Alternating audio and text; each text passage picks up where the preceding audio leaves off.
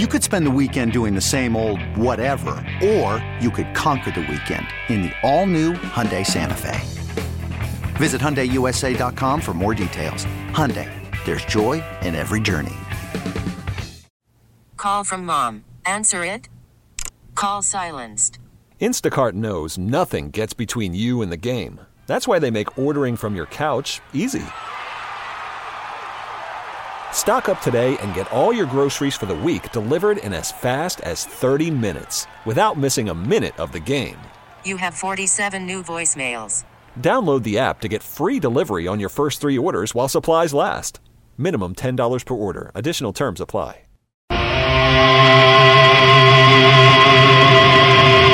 It's Boomer and Gio on the Fan and the CBS Sports Network.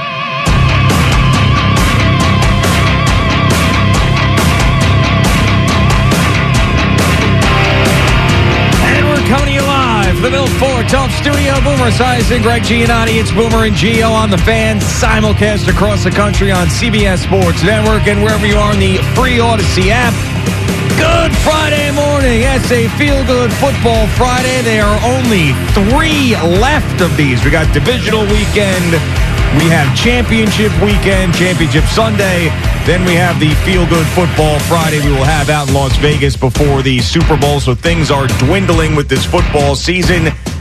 And the NFL mimicking the NBA in one way going into this weekend. I think the stuff that is happening off the field is more interesting than what we may have on the field. Because there's one game that I think is going to be great. We all think is going to be great with the Bills and the Chiefs. The rest of them, they got blowout potential. Now, you never know what's going to happen. Maybe you get an upset. Maybe you get something crazy, something memorable. But what's going on in the coaching ranks right now is nuts. And Bill Belichick is really inching closer and closer to becoming the Atlanta Falcons head coach. I think he said to himself, NFC South sucks. Tom Brady went there, won that division. I'm going to go down there. I'm going to win some divisions, get into the playoffs, and I'm going to be a hero for the city of Atlanta. Good morning, Boomer. How are you? Yeah, good morning, G. And uh, I would say that that is uh, definitely going to happen. You know, I feel Definitely going to happen. Yep, yep. Definitely Wow. feel like it's uh, it's uh, fait accompli. Uh, they have to go through all the nuts and bolts of a contract. They have to make sure they meet all the requirements, the Rooney Rule, and everything else. And I feel bad for guys that have to go through the Rooney Rule just to go through the Rooney Rule, so a team can ultimately get to the guy that they want. Um, I, I feel sometimes these guys, uh, the black coaches, end up getting used for situations like this, and I hate that. I want guys to be hired on merit, and um, I don't want guys to feel like these things, uh, interviews are shams. And I, I remember talking to Marvin Lewis, who ended up doing a couple of interviews, I believe, a few years back, if you remember. Yeah. Nobody really thought he was going to have a chance. And I love Marvin Lewis. I thought he was a terrific coach for the Bengals. Uh, I thought he was exactly what the Bengals needed a low key kind of get along coach with the ownership and just deal with everything that he had to deal with. And he really did have an impact. He had a long career as the, the Cincinnati Bengal head coach. But I remember when he was being asked to take these uh, these interviews, and, and I, I would always wonder why uh, a coach who probably felt like, you know what, this is kind of a sham interview. You know, why why am I doing this to my other coaches uh, that Yeah. are dealing with some of the same things that I dealt with throughout my career? Just I- something on that quick though. It's Yes. when when it's the veteran coach, you're absolutely right. When it's the guy who has coached forever or someone who already had a head coaching job and you feel like they're just trotting them through, that's one thing. But I remember Kirby Wilson was a running back coach, black running back coach for the Steelers when I was out there. And I would I talked to him about this one day and he said that that yes, sometimes it feels like a sham, but there's a lot of guys, younger guys, Yeah, that- black coaches that that never got a chance to interview and get experience from it. That is great. But the older guys, you're right. I mean, when you get some of these guys, you feel like, hey, Marvin, just come in here, let's have a cup of coffee so I could satisfy this thing. That's when it feels Well, wrong. you know, it's kind of interesting. It goes both ways too, because uh, if I re- if I remember correctly, uh, Todd Bowles and Frank Reich were up for the Jets job, and uh, Frank, you know, took the interview. He had never had an interview before, and I said, Frank, what do you think the chances of you getting the job are? And he goes, it's, it's probably unlikely. I think they probably had their eyes set on Todd. Yeah. and and he, you know, it wasn't about race or any of that stuff. It's just that it was about Todd's time. Mm-hmm. And uh, and Frank was a relatively unknown in the league. I mean, they knew him in the league, but outside, uh, not a lot of people knew who he was or where he came from or what his credentials were. And this was prior to the Philadelphia Super Bowl. And uh, I'll I'll never forget, but you know, picking him up over there at Florham Park. I said, I go. He goes, you know what? I'm glad I did it, even though I know I'm not going to get it because it really gives me an understanding as to what my potentially next interview is going to be like. Sure. Yep. So you're right. There there is something about a young uh, coordinator that hasn't had an opportunity to go interview. That's how they found Mike Tomlin in in Pittsburgh. Yeah, he's only lasted what 16 years, 17 years. And he was only a defensive coordinator for one year prior to that. It's not even a, a, a coach Cowher will tell you that it's not so much uh, you know the the amount of experience that you have as a coordinator. What it really is, it's about your communication techniques and can you get through to the players that you're coaching. And because the the the team is so vast and ha- there's so many players, there's just so many different personalities that you have to deal with. And you know the guys that last the longest, like the Andy Reids. Now, if they're lucky enough, they'll get a great quarterback. So you know, obviously, uh, Mike Tomlin inherited Ben Roethlisberger, so that certainly helps the transition, and it's going to give you an opportunity to possibly go win a Super Bowl. Uh, and they've always drafted well out there in Pittsburgh for the most part. They always seem to get the right guy, whether it be a wide receiver or a linebacker, for God's sake. So uh, I, I, I just I hate the sham interview, and uh, I, I sometimes I think it does a disservice uh, for those black head coaches. But I also know that there are um, instances where those coaches do end up getting jobs just simply because of the Rooney Rule, and I think Mike Tomlin is a prime example of that. Yeah, but I mean, Bill Belichick being available and wanting to coach, someone was going to hire him. I mean, and, and this is not some regular head coach who's getting a another opportunity um, who maybe shouldn't, like an Adam Gase.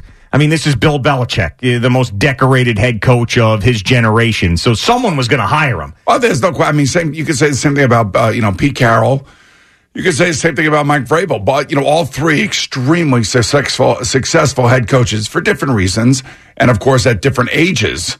And uh, yeah, I think that uh, everything that I've read out of Atlanta is that everything went smoothly. It went smoothly. The initial meeting with Arthur Blank.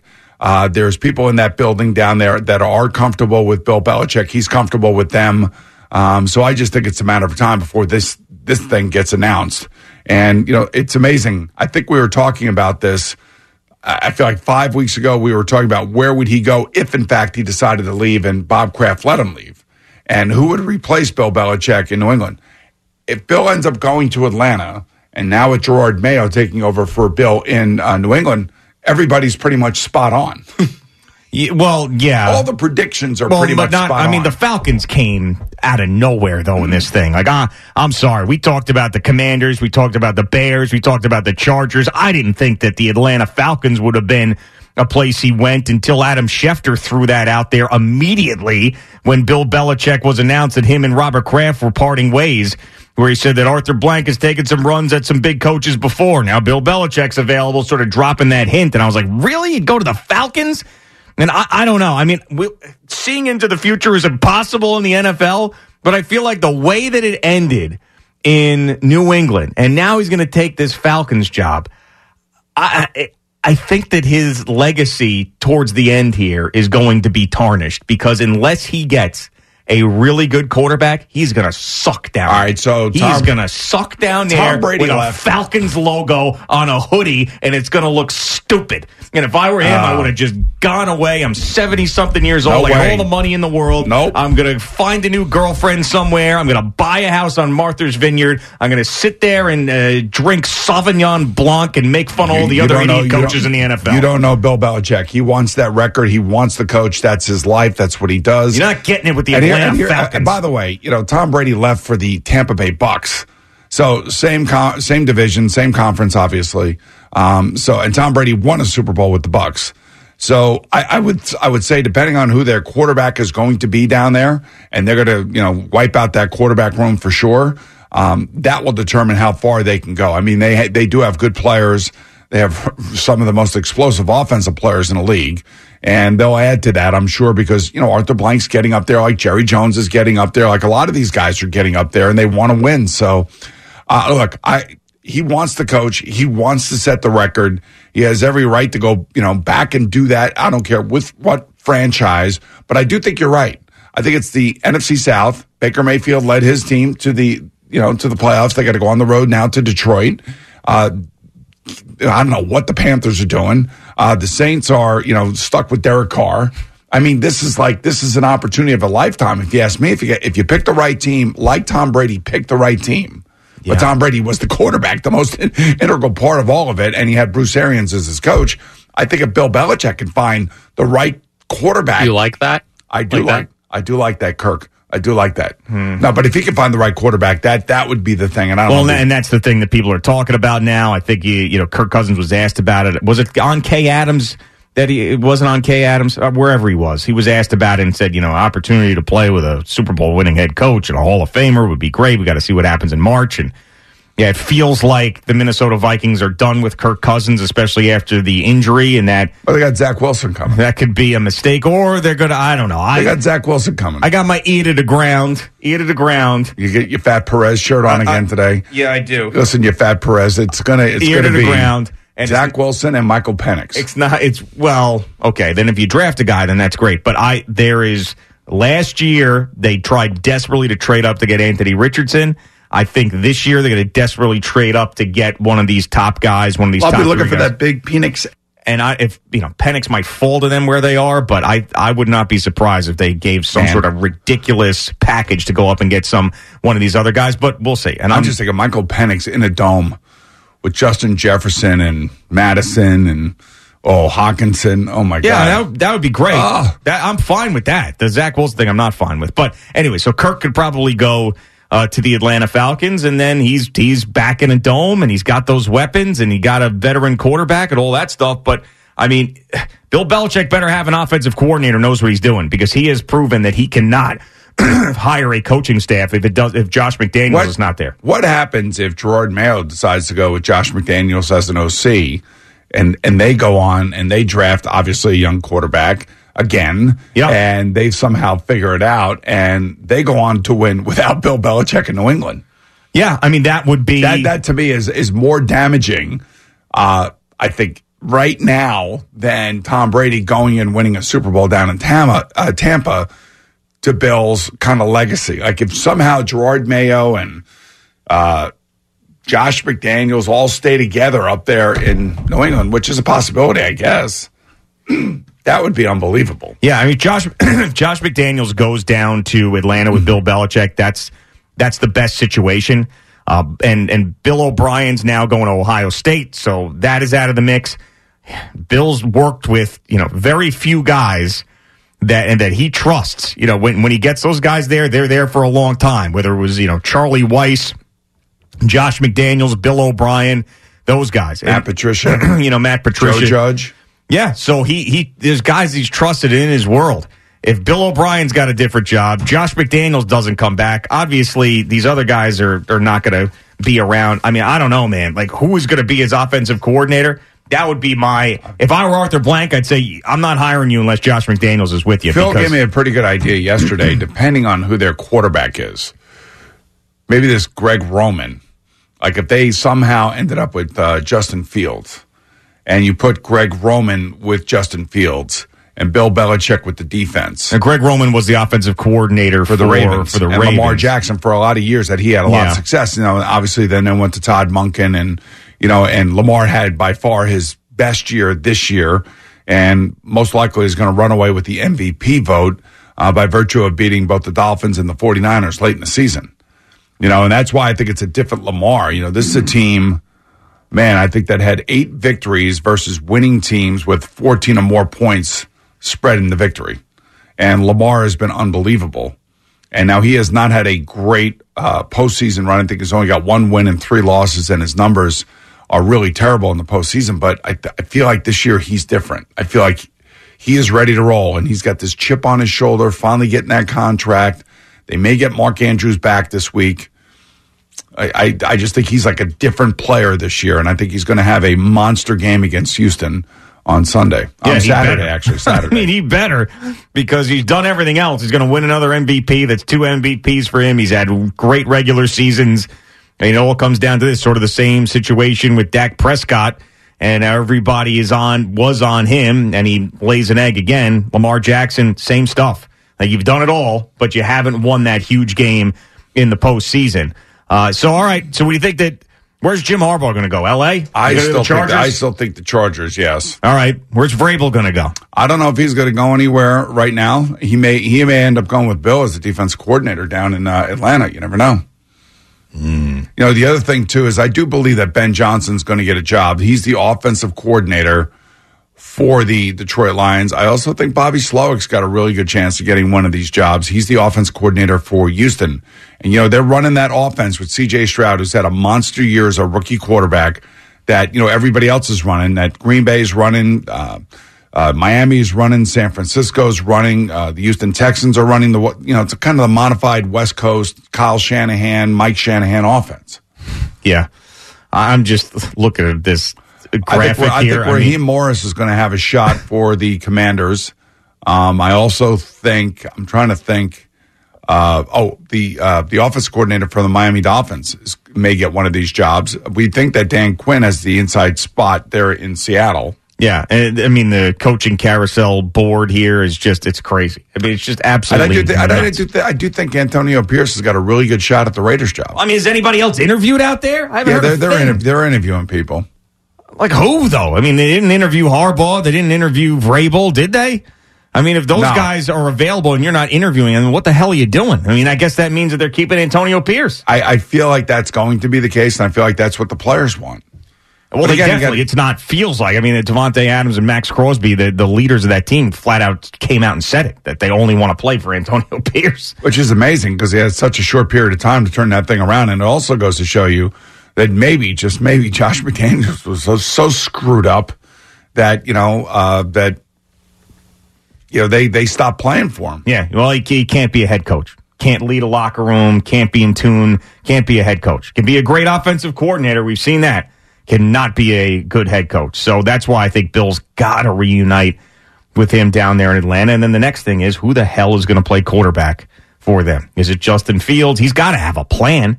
You know, Bill, when he's talking to Arthur Blank later today, and they probably hammer out a contract. I, they have to have talked either in the first interview or the second interview who he wants and how he's going to get him. Well, the first interview is basically getting to know each other, talking about different things. What do you think about my team? What does my team need? Uh, what do you What do you think about my building? Can you get along with the people in the building? You know that kind of stuff that they that they go through. And I'm sure that Arthur wanted to know about you know scheduling and how he runs things, and you know can you handle this you know this athlete? It'd be interesting to see how the Atlanta Falcon players respond to this. I mean, don't you think they'd be excited about it? I it? would like to think they are, I but you never know. I mean, you know, you know, in in league circles, you know, players from New England are probably saying, "Look, man, he's not a lot of fun to be around." You know, and there is no tweeting or posting on X. There's no Instagramming. There's no TikToking. There's none of that stuff. That's all going to be a part of the game plan or the uh, the playbook when they get it, or the iPad when they get it, and it will say the Surface. I guess the Microsoft Surface, yes. they'll get it. And the rules will be like this. These are your responsibilities when it comes to dealing with uh, social media and things like that. And I'm not so sure that you know some of these guys are going to really like that. All right, Boomer and Gio just getting started on this feel good football Friday. Bill Belichick looks like he's going to be the head coach of the Atlanta Falcons. We have divisional playoff weekend. CeeLo in. Jerry has officially, he has the regular flu, not the stomach virus, not the norovirus, the regular flu, uh, which is not a good thing either. So we are hitting we're hitting these uh, illnesses from all angles here on Boomer and Gio. We've had COVID run through here. Now we have the regular flu that's running through here. All we need is the norovirus and maybe croup. Maybe we get a little taste of croup as well. We did have, but uh, what did Allie have? Oh, Allie had like uh, Eye eye. COVID or something, eye, eye Eye- crust virus. I don't know. Got to ask her what it was. I mean, it was she out there? it was it was rough. Yeah. Whatever it was, she had to wear the glasses and stuff. I mean, it Yeah. looked like someone put like super glue on her eyelids. Call from mom. Answer it. Call silenced. Instacart knows nothing gets between you and the game. That's why they make ordering from your couch easy. Stock up today and get all your groceries for the week delivered in as fast as 30 minutes without missing a minute of the game. You have 47 new voicemails. Download the app to get free delivery on your first three orders while supplies last. Minimum $10 per order. Additional terms apply. You could spend the weekend doing the same old whatever, or you could conquer the weekend in the all-new Hyundai Santa Fe. Visit HyundaiUSA.com for more details. Hyundai, there's joy in every journey. This episode is brought to you by Progressive Insurance. Whether you love true crime or comedy, celebrity interviews or news, you call the shots on what's in your podcast queue. And guess what? Now you can call them on your auto insurance too with the Name Your Price tool from Progressive. It works just the way it sounds. You tell Progressive how much you want to pay for car insurance, and they'll show you coverage options that fit your budget. Get your quote today at progressive.com to join the over 28 million drivers who trust Progressive. Progressive Casualty Insurance Company and Affiliates. Price and coverage match limited by state law.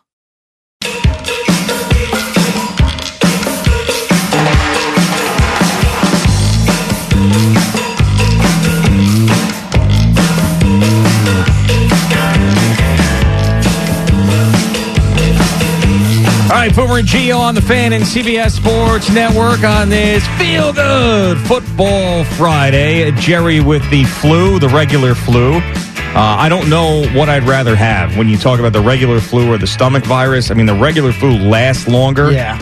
And it's you could be like hospitalized, and the stomach virus is very, very terrible. It's awful, but it ends quicker. Yeah, it's like a 24 hour in and out. I'd, I'd Yeah. rather take that express. What you don't express want is the RSV. You Yeah, don't want that, RSV. man. Yeah, RSV not good. That Don't thing want sucks. don't want the RSV. That thing lingers. Lingerer. That thing lingers, man. You know what's lingering in my house right now is strep. Oh God. Yeah, that's what we got going on there. So we got conjunctivitis, we Yeah. got strep, we got flu, we got COVID, we got RSV. What? what Who but- had RSV? I mean, and by the way, have and by, and by the way, you're not sick, are you? Because you're always sick when you come in. No, I'm recently getting over being sick. Yeah. See, What'd you have? Strep. You had strep? Yep. I thought that was a kid's thing. So Well, did I. I have I mean, kids, dude. no, no, no. But I, Gina and I, it's been in our house now. Like they've got it, and then it came back, and it's oh, it came weird. back, really? Yeah, for Even both after of them. antibiotics? Yeah. Wow. Even after that, and then it came back. And so it's been in our house for three weeks, and Gina and I haven't gotten it because we have Okay. adult immune systems, apparently. Okay. And yeah, you here don't. Here we go. Here we go. And meanwhile, this guy, COVID, you just mentioned RSV, Yeah. the norovirus. You guys love to take shots at Jerry and I. Meanwhile, you said the other day, I heard you, oh, I've been spitting up mucus for three weeks. I have. This guy, I filled in for you when you were out with COVID and I was just fine. So let's be fair. We all yeah, but I think you guys it. bring it in here. Oh, like Jerry had right, it. yeah. Jerry had Yeah, the flu, yeah, and now we're going to get it. No, Yeah, you, you guys, guys are patient zero. ago. I just he did the right thing. He was sitting out there, and all of a sudden he felt it, and he got the hell out of here. The Billy Jock alone stuff was tremendous, by the way. I was dying. I Uh, he, he was great, stepping right in. Not a lot of people have that type of balls, man. No, I listen. I Just give him all come the in like that. in the world. Do that. Firing those cuts. You know what that is? That's the back end of the bullpen right there. Listen. that's an innings eater. Utility man. And he do did it it, all. and he did a Five good job. tool He was, player, he was said, right? funny, and He uh, you know, he we knows put the him in a tough spot. He knows the deal. Something Yeah. good. All right, CeeLo, uh, let's see how a pro does it over there. Yeah, on this oh, update. right, yeah. my, my okay. God, between you and Peter Schwartz, my my freaking ex feed is like jammed in there. Oh, CeeLo's the greatest. You know, give him Spike's job. All Do this. Where's right. we need more CeeLo? Yeah, I get a lot of that. You think that was his burner account? Oh. I thought so. There's one guy on You there want- who would loves you like me to hand you my phone and you can confirm I don't have a burner account? I No, account? think because you you're be probably doing get it from sick if he hands you the phone. Right, yeah, I don't want you You're- sick. Don't give me that. no, you're probably doing it from your computer out Oh there. yeah, from a company computer. That makes a lot Yeah, of just sense. CeeLo. That's- And this one guy loves idea. CeeLo. No matter what is going on, he suggests CeeLo should have that job. With talk show host, update anchor, program director, Yes. Giants I defensive coordinator. Could not do. Spike's job, so I do not. That, I was just thinking about people. you You in that job. no, you weren't. Yeah, it was just now. That's why I paused. Yeah. I was thinking about you back in that office. No shot.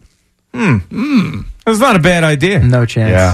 What do you mean, no chance? No, No. chance you wouldn't want to do it? I'm or? not. I'm not. And this. Let me preface it with this. This is not a commentary on Spike. It's just on that job in general. But he, not. uh, he, you're one of his decisions, by the way. what do if you you remember that.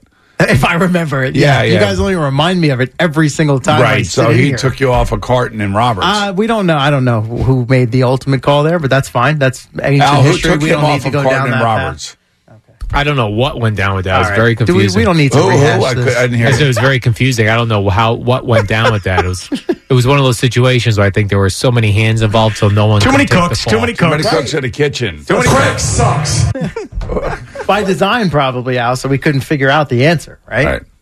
What I was going to say is, I'm not cutthroat enough. Yeah. Not cutthroat enough. I And wonder that's if- not to say Spike is, by the way. I wonder if the next guy's going to be han- going to be able to handle it, The unlike job? Spike did, because he bailed two and a half years in. I think this next guy's going to make Oh, it? come on, he bailed. He's going to be on the air at afternoon drive in his hometown. Well, Come on, it is his I'm, I'm hometown, right? saying this with a I know, smile, know. obviously. Well, you just you just never know. There's a major shakeup coming. at Major WFH. shakeup. Major shakeup. Mm. Shake up!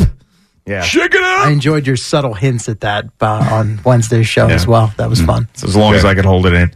Uh, by the way, remember when Zach Wilson said before Aaron Rodgers went to the Jets, if they bring in a veteran quarterback, I'm going to make that dude's life hell? You're going to do that to the next PD. Yeah. yep. Uh, it's all Spike's fault, Every man. day one, you guys guilt guilt tripped him for not being here at like 5 a.m. And now That his is true, life is right. miserable. He has to come in here, Yeah. you know, before the sun rises every day. Just so you guys he, don't he- bust his he chops showed on the air. he showed an appreciation and respect for our show. Yeah, I believe you also That's called him a that is. heroin addict. First day. God. You shamed him for not coming in and said he looked like a heroin addict. Oh boy! that was his. Uh, Welcome, welcome to the Indoctrination. family. Yep. yeah. Make sure we got Narcan on staff. Oh Jesus, man! God, that's a little too serious. okay. All right. Uh, all right, what do you have over Yeah, there? Steve? brought to you by Town Fair Tire. Nobody beats Town Fair Tire. Nobody. Uh, maybe not the walk in the park we would have expected, but the Knicks did outlast the Wizards at the Garden last night. Brunson fakes, drives, layup, and it's good. 40 points for Jalen Brunson. The Brunson blitz continues. Mike Breen, Yes! MSG, uh, 20 of his 41 points coming in the fourth quarter to help seal the deals. The Knicks held off Washington 113 We 109. stay resilient. Uh, I mean, like you said, they're never going to quit. And um, that's, I mean, despite their record, I mean, they play hard. That's, that's a really good team over there. So uh, we just found a way to win. Brunson doing what he could to talk up the seven win Wizards on the court there on Yeah, MSG well, I mean, afterwards. You know, you got to do what I, you got to do. Look, I think both the Knicks and the Rangers last night went into games thinking that, you know, with the injuries for the Vegas Golden Knights, oh, we're going to walk through this one. You know, Laviolette was talking about this in the pregame. You know, you got to go in there and get this one. Don't take anything for granted. They got their asses handed to them. Mm-hmm. Well, they came out flying early. They just didn't get any goals to show for it. We'll get to them. because every goaltender we play against ends up playing like Yeah. Ken Dryden, for God's Well, sake. Well, except against Seattle the other night, they did. Take Well, that guy played one game. Right, because that's what I mean. It was a backup. They had to put their key players out, and they Yeah, they- wiped them on home ice. You know? 25 shots on goal, and Igor let some softies in. I, mean, I don't know what to tell you. Yeah, it wasn't a good night for him. But uh, the Knicks did get it done on a back to back with the starting five playing heavy minutes. You got only seven points from the bench last night. There was no Josh Hart. He sat it out with knee soreness. He actually had an Evan Fournier sighting in this game, which is always uh, an, eye, an eyebrow raiser a little bit. Brunson ends up playing 40 Maybe they're minutes. playing him just so somebody can take a look at him and scout him. Well, maybe. Plus, Hart was out, so someone had to play. Uh, Tom Thibodeau on his point guard doing whatever it takes to win. He made great reads. He got to the line. Then they went to they changed the matchup. Then they went to the double team and he got off the ball. He didn't fight it. He is the true team player. So something uh, pops in my head every time I hear a Tom Thibodeau cut. And I'm not gonna I won't fully complete the thought if you guys don't know what I'm talking about. if you know what I mean. All right, so there there was this toy probably 15 years ago where it was like a, a bass on like someone Yes, would hang a it's a wood bass and would shake. and it would move over Flap. and sing like don't flap. worry Yeah, yeah. be happy so every time i hear tom thibodeau speak i th- i think of that bass with that big lower lip and that's what i picture Wow. is like the bass head turning like yeah so we had a good game and you know we got a rebound and i just picture him as that bass now i don't know why my brain is a weird place That is weird, but I don't disagree. you don't understand where now i'm going that you said it, I do. I can see You can that. see it? mounted on the wall. yeah there, it turns yeah. around like jalen did a really good job you know I feel like I feel like you know he's kind of like you. Like he's got constant congestion. oh, I stop it Is that the word? I mean, the last three weeks he's had. Constant, So have for you. him, I'm talking about Both of us. Yeah, you again. You act like you know you never get sick and all is well and perfect. I mean, come on now. All I'm saying Be is fair. that you brought it up. I'm saying that it sounds to me like he has constant congestion. That's all. It sounds to me like a, a fake bass on a wall that Yeah. sings Okay. "Don't worry, be happy." That's fitting. I'm glad you guys remember that toy. Oh, that I was did. a big oh, yeah. thing. You were worried, but you were like, "I'm going to put this out there." Yeah, and who's- they may people are no gonna think I'm idea what nuts. I'm talking about. Bass All on the wall, bass on a board, right. There you go. Knicks have won eight of ten, and now they've got R.J. Barrett and Immanuel Quickley coming back to the Garden with the Raptors tomorrow night. Toronto lost to the Bulls Thursday, 116-110. Did they play a video tribute to Quickley and Oh, 100 percent. yeah, they have Yes. to. That's an easy one. Yeah, All right. That's a that's a slam Likeable dunk. guys. One hundred percent. Yes. Absolutely. Uh, and the Raptors, after the Pascal Siakam trade as well, have lost five of their last six. So have the Rangers, by the way. It's five out of six now. Fast start through the first 10 minutes last night out in Vegas. Nothing to show for it. And then they got blitzed by the defending champs. Howden drops it back. Here comes Korczak. Scores! loud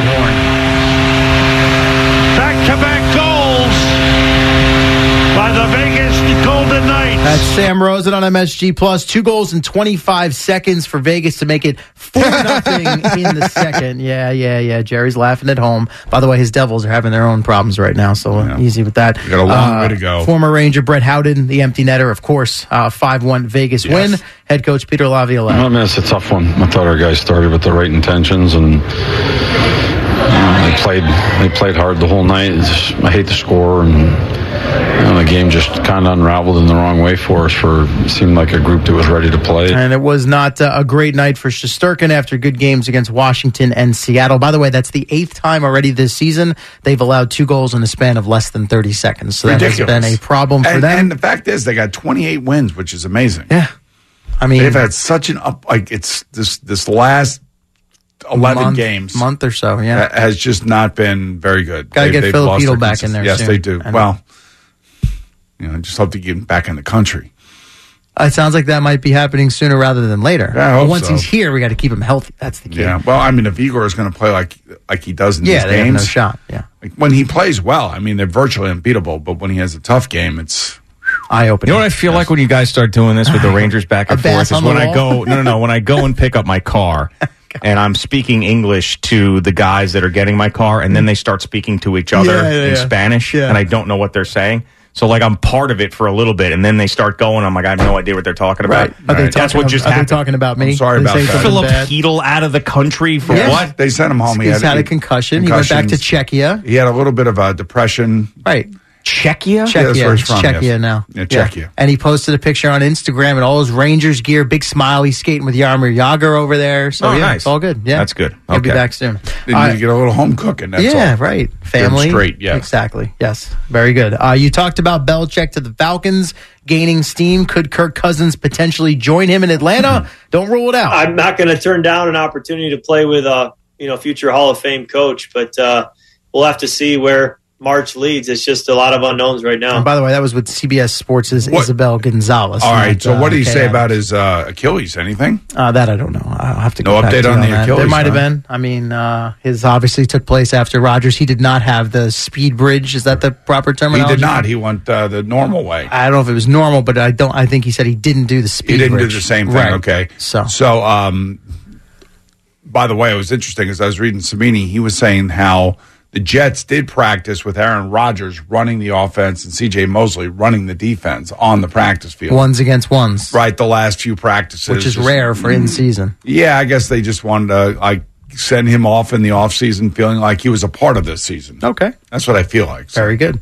Mike McCarthy back with the Cowboys. As we know, he met the media Thursday. At the moment, uh, heading into lame duck status for 2024. What's his message? I came here to win a championship. I didn't come here to get another contract or um, anything other than that. Um, I came to Dallas to win the world championship, and that's why I'm standing here and um, buy into us.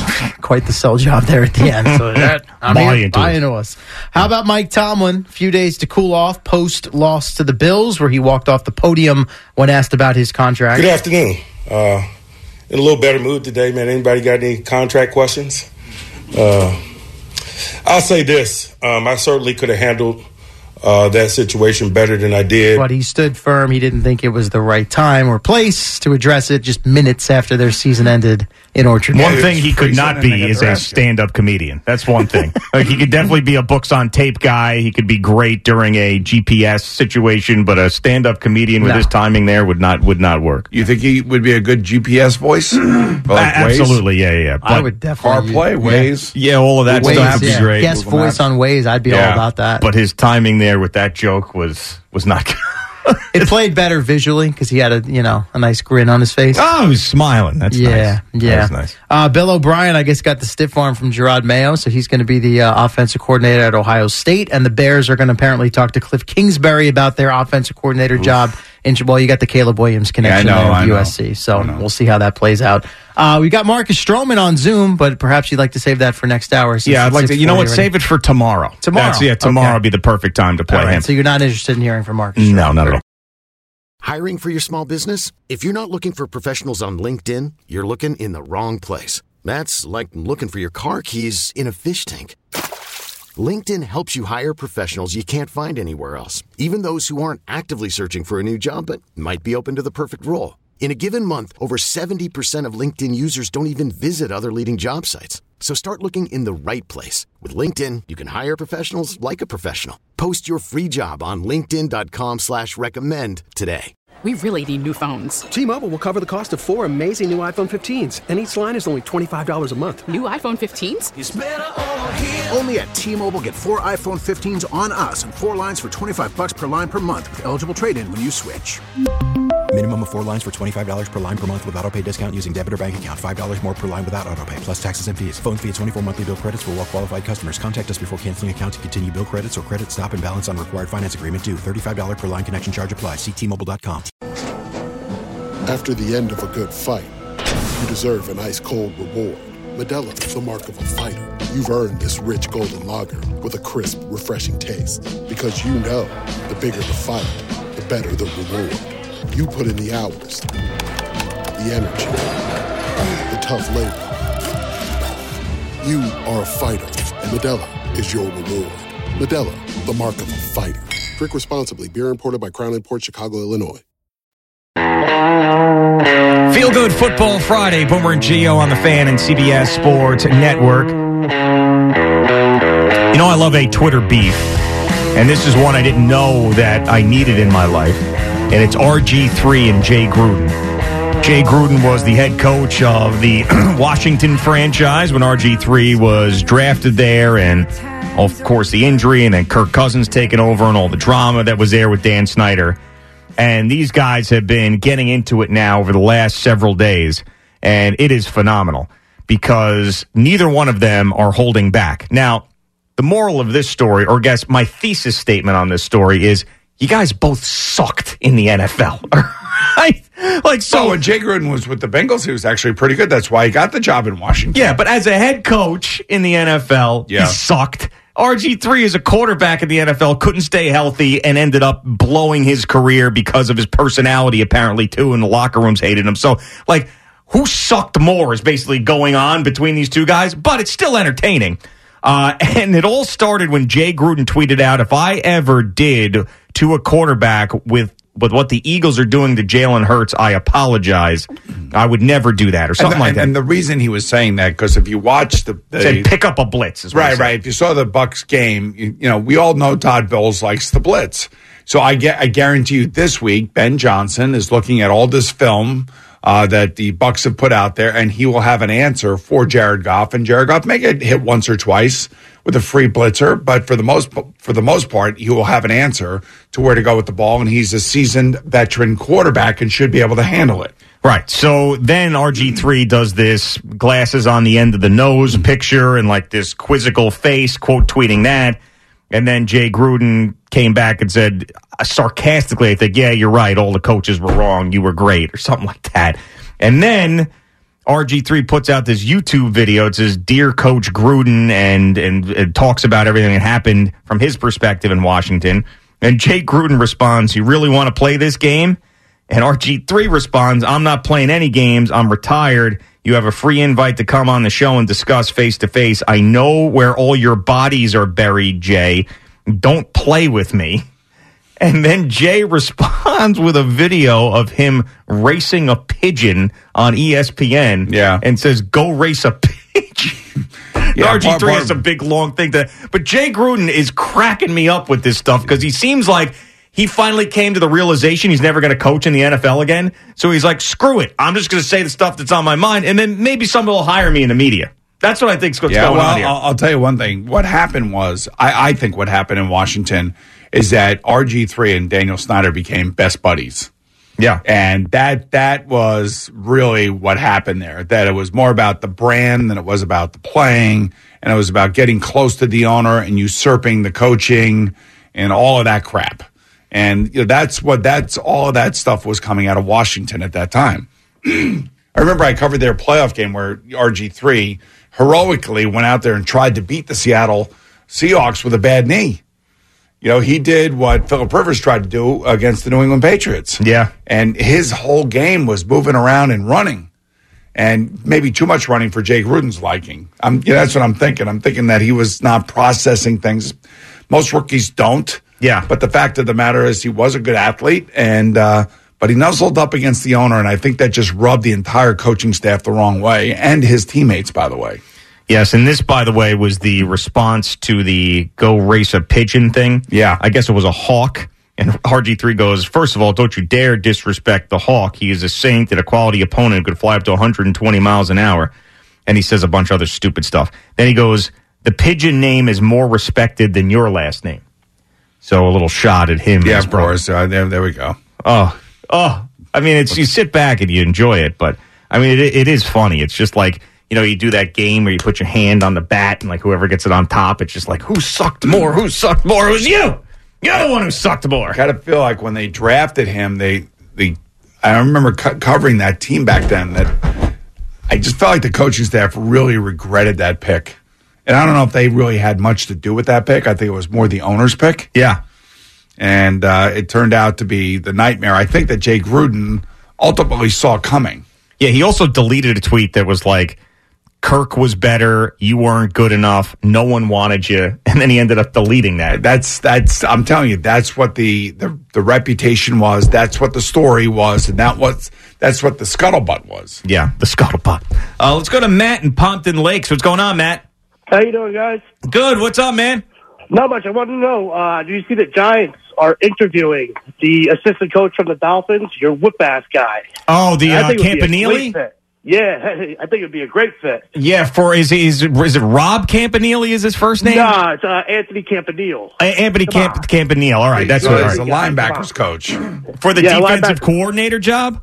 Yeah, he's coming in for an interview. He's on. Uh, he's on the list. Oh, that is great. So he is, um, you know, under Vic Fangio, and Vic Fangio was uh, really put in a tough position here late in the season. They were signing guys off the street like Melvin Ingram. Yeah. and he was blitzing his ass off against Patrick Mahomes in the red zone, and they had to settle for Harrison Butker field goals.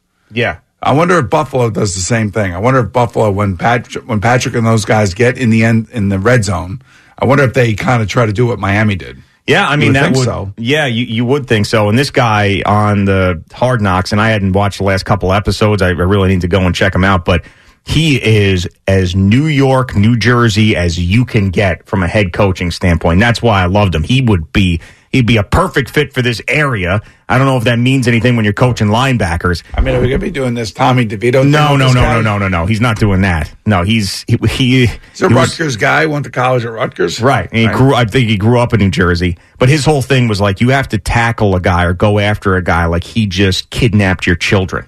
Like that's what he was saying. He's like, you go after that guy like they just took your baby girl. And then you run them and you catch them and you beat them and you throw them to the ground and you whoop their ass. like they stole something from you, like they kidnapped your kids. And I was like, this guy, yes.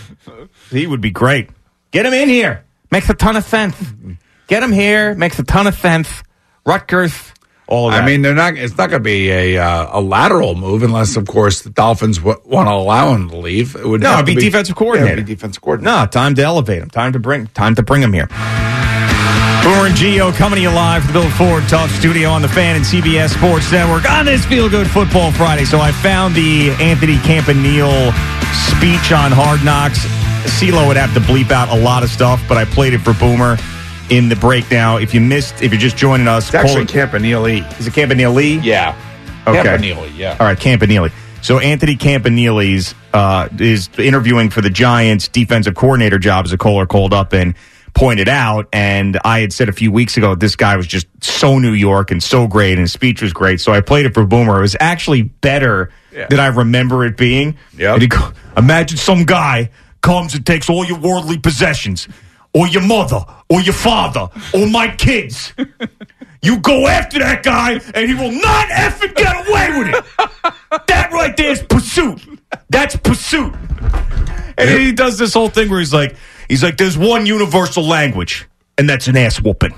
ass whooping is. I could go to Greece. I see somebody get their ass whooped. I know what's going on. We might not be able to communicate, but I see someone getting their ass whooped. We know what's up. It's like, jeez. You got to play for the people you love. Yeah, play for the people you love. Honor the people you love. That's why we're here. That's pursuit. You know what that is? That's passion, is what that is. Oh my God, it's tremendous. I mean, this this guy that coached over at Don Bosco. Yeah. he played at Rutgers. I coached at Boston College. I mean, he's been around. Yeah, and he's got he you know he's been around these players. He knows what they like to hear and what they need to hear. And uh, I wonder if he's sitting in there with uh, Daboll and Shane right now. He may be. He may be just sitting in there going, "We're going to F and pursuit, pursuit." I mean, he's got such the thick accent too. Yeah. It's so great. Just imagine some guy who takes all your worldly possessions, your mother, your father. you, you're not letting that guy get away with it. Oh, it's amazing. So uh, if he's here, that'd be great. I'd, I'd love to uh, have him locally. Um, that that right there is a football coach. Boomer was cracking up, probably having flashbacks to his playing days. Uh, but that guy is that guy is a football coach. He's intense, that's for sure. Uh, all right, so let's talk about these games. Obviously, it starts off. We're going to get a look at the Baltimore Ravens again for the first time in a while. You know, I mean, sometimes you forget about these one seeds and how good they were because you're so wrapped up in Super Wild Card Weekend, and sometimes they wrap up the one seed. So the last game of the season, you don't see these guys like you didn't see Lamar Jackson. So you you forget about how good these teams are, and we'll get a look at them again. And the Houston Texans, they are a great story. CJ Stroud is awesome. DeMeco Ryans has done an amazing job. They've had injuries. They lost Tank Dell. The offense hasn't slowed down. So they are a scary team. There's no doubt. And they're coming in hot. And the Ravens haven't played in a while. I, I still would be very, very surprised if the Ravens season ended here at home against the Texans. But this could be that moment where CJ Stroud goes from what an amazing rookie season the Texans have their quarterback to this guy is going to compete with Patrick Mahomes, Josh Allen, Lamar Jackson for the next 10 years. Like that's what this win would do for him in his rookie season. I don't think it happens this time around. I think it will happen for him at some point in his career, but I don't think Lamar Jackson loses this game. You know, it's amazing. Uh, CJ Stroud, you want to talk about a guy who had just an unbelievable season. Here, here's a couple of statistics that basically tell you what he is and what he has meant to the Texans. They are seven and three against teams with winning records, and that includes the playoffs. That includes last week games. They have three wins of 14 or more points in those 10, in those seven of those 10 games. Uh, he has thrown 21 touchdowns and only two interceptions and has averaged 320 yards per game passing. That is insane for, that's insane for a normal quarterback, let alone a first year quarterback. And that's why he's going to win offensive rookie of the year. And that's why there were, there was a point in time where he was definitely in the MVP conversation. Now, for Lamar Jackson, the numbers are very, very similar to that of CJ Stroud. He doesn't throw nearly as much, but he runs more. Um, and his record against teams uh, with winning records this year is 10 and 3. And uh, the, the amazing thing is, is that they have eight wins in those 13 games of 14 or more points against teams with winning records. And the other one little weird stat going into this, not weird stat, but reality stat and a, a wake up call for CJ Stroud is that rookie quarterbacks going in to play a John Harbaugh team, uh, I think have only won two out of 20 games in Baltimore. In Baltimore. So Yes. at, you know, at that place, which is very, very difficult to play. It's a very difficult place to play. And, you know, I mean, we have a re- recency bias because both Jordan Love and CJ Stroud had almost picture perfect games. Now, both of them only attempted 21 passes in their previous games, and they had a very high completion percentage. They were explosive plays. Nico Collins is a, is a monster for, uh, you know, for the uh, Texans, and I would think that the Ravens will try to take him away. I just think that Lamar Jackson's a different player this year. He knows exactly what's going on. He hears everything. And he knows that he's one and three in the playoffs. He knows that in his last MVP season that they lost to the Tennessee Titans. Things didn't go well there. Uh, his numbers in the playoffs, unfortunately for him, are significantly down. But I feel like he's a different player this year. And I felt like when they when they had to win games and he was getting ready to ascend to what looks like to be another MVP, he beat the teams that he was supposed to beat, including San Francisco and including Miami. Yeah, so this would be a tremendous upset. Obviously, it's a big number. It's it's nine and a half. This would be you know all the outcry that you heard about the Dallas Cowboys and Dak Prescott. You'd hear the exact same stuff about Lamar Jackson and questioning him and can he be you know the the the likes of Patrick Mahomes and all that stuff. I, it's not going to happen this week. He's they will be hosting a championship game. This thing may get tight. You know, I could I could see C.J. Stroud not going down without a fight. I could see maybe a backdoor cover, something like that. But the Ravens this year are not going out like that. Now, next week, I'm not so sure about that championship weekend. It's going to be fascinating to see who they play and where, you know, that'll be in Baltimore. But uh, th- this one's not, this is not going to happen. Now, the next one, obviously Saturday night, uh, you've got the Packers going to San Francisco. And I think this is going to be as great as the Packers looked and as great as Jordan Love looked. This is going to be similar to what happened to the Giants after they beat the Vikings in that impressive game last year where they went to Philadelphia and looked like they couldn't compete. This is this is big boy football now. We're not messing around. This isn't uh, sphincter shrinkage like you had with the Dallas Cowboys where everybody's the job was on the line and they folded up. Uh, this is the San Francisco 49ers. They are going to kill the Green Bay Packers. Well, remember the Green Bay Packers are the youngest team in the playoffs this year. Uh, Jordan Love again, only 21 attempts last week against the Packers. I mean, against the Cowboys. And of course, Dak Prescott had a poor game until the fourth quarter in the garbage time. You know, when you throw interceptions at a return for touchdowns, much like Brock Purdy did against Baltimore when they played Baltimore, uh, that's when problems start arising and that's when blowouts start happening. I, I don't see Jordan Love uh, being like that. I think I do think that the San Francisco defense uh, will get after him. Um, you know, one of the reasons they were able to beat the Cowboys as bad as they did last week was because they were able to run with Aaron Jones. And they were able to run with Aaron Jones because Dallas's defense was banged up and Dallas played a lot of dime defense. And you could run right at that. And that's exactly what the Packers were doing. That's not going to be the case because the second level of the uh, of the San Francisco 49er defense is is the strength of their defense with Dre Green, Greenlaw and with Fred Warner. I mean, those two guys are just, you know, they're great inside linebackers. They're tackling machines. And you're not going to see, I don't think you'll see a lot of long runs from Aaron Jones. I know that Matt LaFleur will try to run the ball to try to slow the game down and keep the ball out of uh, Purdy's hands. Those guys are 18 and 1 when they're all healthy. Their only loss coming to Baltimore. Um, and I, I would just think that the 49ers are ready to rock and roll. And I think they are making a beeline to the Super Bowl. Yeah, I mean, I agree, and that's why I think this is just going to be a men against boys situation in this game. If uh, if the Packers competed, it would be a bigger shock to me than them blowing out the Dallas Cowboys. All right, Bucks Lions. I I'm so tempted, so tempted to jump on the Tampa Bay Buccaneers and Baker Mayfield. I, I just the Lions are going to go to the championship game, and I hate saying it, and but they are. The Lions are going to the championship game uh, how interesting will the Bucks make this game? I mean, they played a team last week that was dead. They they beat a team Yeah. that was completely dead, and I don't think that we can judge a lot from how good the Buccaneers are from that football game. And the Detroit Lions, all I don't believe that they're anywhere near where the Niners are, but they're going to win this game, and they're going to go to a championship game. They're going to go out to San Francisco. They might get killed out there too, but this is going to be another one of those special moments for that city. They got a break. They ended up getting a break with being able to host this game against a team that is not all that good. Right. The Lions aren't going to quit like the Eagles did. The No. Eagles secondary was horrendous against the Bucks, and I don't necessarily know that I've ever seen Baker Mayfield throw the ball the way that he did last week in Tampa. So here's the thing: going on the road in a dome uh, it has nothing to do with the weather, but what it does have something to do with is the noise and the noise uh, level at uh, in Lions Stadium last week, uh, Ford Field was uh, I think the third or fourth loudest stadium in the history of the NFL and it's also the the most expensive divisional weekend ticket in history. Uh, this is how into the the team that the Lions fans are out there, and this place is going to be bonkers again. And I do believe that Ben Johnson is one of the best offensive coordinators in the league. Will have Jared Goff prepared for the Todd Bowles blitzes. He will have an answer.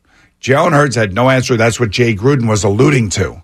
He had no answer. And and for whatever reason, you know, Jalen, whether it be Jalen not throwing it to who he's supposed to be throwing it to or not having uh, the actual game plan to do that, I mean, that's that's you'd have to ask the coaches and you'd have to get into the weeds with the player and the coach to find out whether or not the player wasn't doing what he was supposed to do or the coach didn't prepare the player for what he was supposed to do. It's hard to tell. Um, and only they know internally. But I will say this Ben Johnson will have Jared ready. Amon-Ra St. Brown's one of the best wide receivers in the football. He's a uh, an all pro. Uh, they have two outstanding running backs. And when they run it and David Montgomery gets going, now all of a sudden Jahmyr Gibbs is that secondary guy, and he's like a he's like a, a, a just a speck. And LaPorta will play in this game. They have the best offensive line in football. I don't see how the Bucks can go in there and beat the Detroit Lions. And if they did, that would be a disaster for the Lions franchise. And I don't want to hear that, oh, they won a playoff game for the first time ever and that was Oh, great. they're or- favorite. They need to win Yeah, this. I mean, this this when you have an opportunity to get there when you don't normally get there, you cannot lose this game. You can't do it in front of your fans. It would be a nightmare. Now, maybe a few years down the road, you say, okay, you know, that was the team that broke through and maybe that inspired them to be better. And if it wasn't for that season, we couldn't build on it, something like that. But in the moment, it's going to be horrible. Oh, here's the thing. They, they- I think, I think they'll win too, and I think that they're going to cover. But I also know that uh, if something happens in the San Francisco Green Bay game where somebody gets hurt, or, or you know, all of a sudden Brock Purdy is, you know, having the ball tipped at the line of scrimmage again, and the Packers somehow win. I mean, there's a there's a possibility that the Lions could end up hosting uh, the A- the NFC Championship game, which would show you that it is the year of the Lion, which is amazing because there's a lot of things that went right for them late in the season that got them to the number two seed, Yeah. including the fact uh, the number three seed, including the fact that the number two seed Dallas lost last week to give them this home game. That is right. Now, I if the 49ers have another situation where Brock Purdy gets hurt or one of their top 3 guys gets hurt in the playoffs and they end up losing a game because of it, then then I'm starting to think there's a 49ers curse. Like you guys got Joe Montana, you got Jerry Rice, you had your dynasty and now you're not going to touch it again. Like the football gods would come down and say, "I'm sorry," because this this team is is as set up for a Super Bowl run as, as any team Right, and they're about as healthy as they've been all year long. Yep. So this this is it for for them. And just as I'm talking about the Lions losing that game, it'd be a disaster if the 49ers don't win the Super Bowl this year. That is a that's one that's going to really really hurt that fan base, that organization. John Lynch, Kyle Shanahan. This this is it. It is it is their year. All right, Chiefs Bills. Uh, Sunday, 6.30 on CBS, the big one. Josh Allen, Patrick Mahomes, the Chiefs finally on the road for one of these playoff games. The Bills haven't hosted a playoff game against the Kansas City Chiefs. The weather is terrible. Again, they have to dig out the Well, I stadium. think Sunday's going to be okay. I think Sunday's going to won't be, be clear. snowing? Okay. I, I think looking at the Extended you- forecast? Yeah, you never know, but I think the game night is going to be clear. I believe. And I want it to be clear, to be honest with you, with these two teams and what those quarterbacks can do. I don't want them to be limited by some sort of blizzard. I do like that on TV. It looks cool, whatever. But with these two quarterbacks, I want to see them going toe to toe. And I want to see them in a in an environment where it is still outside, it'll still be cold, but an environment where they can succeed. And I, I, I want the Bills desperately to win this football game. I will be rooting like hell for them. But as we've talked about all week, you know, defense being banged up. I mean, you've got now the Kansas City Chiefs where there's a, a horseshoe up their ass constantly.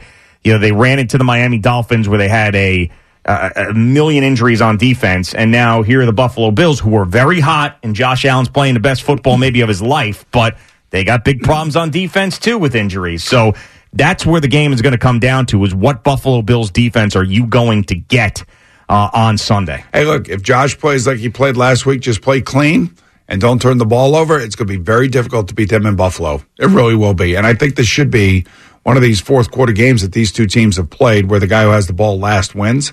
I also think that uh, the Kansas City Chief defense, led by, and Giant fans will love this, Steve Spagnuolo, they have been one of the best top five defenses in the NFL all year long. And they have a great defensive line. They have tremendous linebackers. They got speed in the secondary. Um, you know, I don't know if Buffalo has really the manpower to go toe to toe with them because they are healthy, unlike the Buffalo defense. You know, Buffalo is playing with AJ Klein in the middle. Five weeks ago, he was cut. you know, he was ready to go on vacation with his family this past week. And Brandon Beane gave him a call, said, "Hey, would you mind coming back to the practice squad?" He goes, "Ah, sure." Then they Does he have to activate run that by his wife? Uh, yeah, I guess they were going on vacation. Yeah, and Or do you, uh, I'm no, but I'm serious. Like they going to Key West, I believe. I mean, do you have to? Do you, do you have to run it by her? Just like, listen, you figure it out. I'm going there. Uh, Would you, do you think he has to go? Hey, baby, would you mind? I don't know. He was on the practice squad for a while, and then he got cut because of different other roster maneuvering that they had to do. But then, you know, you have all these injuries, and they he obviously at least knows the defense. So he had 11 tackles last week against the Pittsburgh Steelers. You know, but that's Mason Rudolph and the Pittsburgh Steelers, who did score 17 points, by the way. Yeah, way. I know. And also had another ball intercepted in the in the end zone. I mean, they could have scored a bunch more points. And here comes Patrick Mahomes now. Yeah, I know. This is going to be, I mean, this is given all the, if they were healthy and had Matt Milano and Tre'Davious White and everybody healthy and Von Miller was, you know, the Von Miller that we saw before the knee injury, you know, I, I I'm going to lean, I'm going to lean the Bills because I just feel like, you know, the Bills still got that stinging feeling from that divisional round game where they, they lost in overtime. Now, Khalil Shakir, who filled in for Gabe Davis last week, he made some plays, but Gabe Davis did not practice again on Thursday for Buffalo. He's got the nickname of Big Gabe, Big Game Gabe. If he were healthy and to play in this game and had an impact, that would be huge for the Bills. But their tight ends have been good for them. Knox and uh, and Kincaid, their drafted young drafted kid, they they've been really good for them. Their offensive line has been really good. Well, that's obviously you know, I mean, huge deal, yeah, yeah. yeah. I mean, so look, I think it's uh, like I said, I, I'm I'm I'm hoping that you know about I don't know eight forty five nine o'clock on Sunday night, we're all sitting on the edge of our seats, waiting to see which quarterback does something spectacular or something stupid. Al at 9:45 on Sunday night will be in his fifth REM cycle. Al, you're going to watch this game live, aren't you? I will not. I'll get up and come here early, and I will watch the um, fast version on the NFL Plus. Now app. kicks off at 6:30. Oh yeah, I'll watch that then. First half. First, I will see first half. You will not see any of the third quarter. No.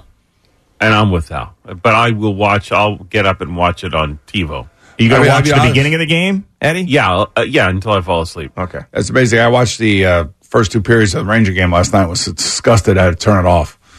That, That game, game- started at ten o'clock last night. You're sick. Sick in the head.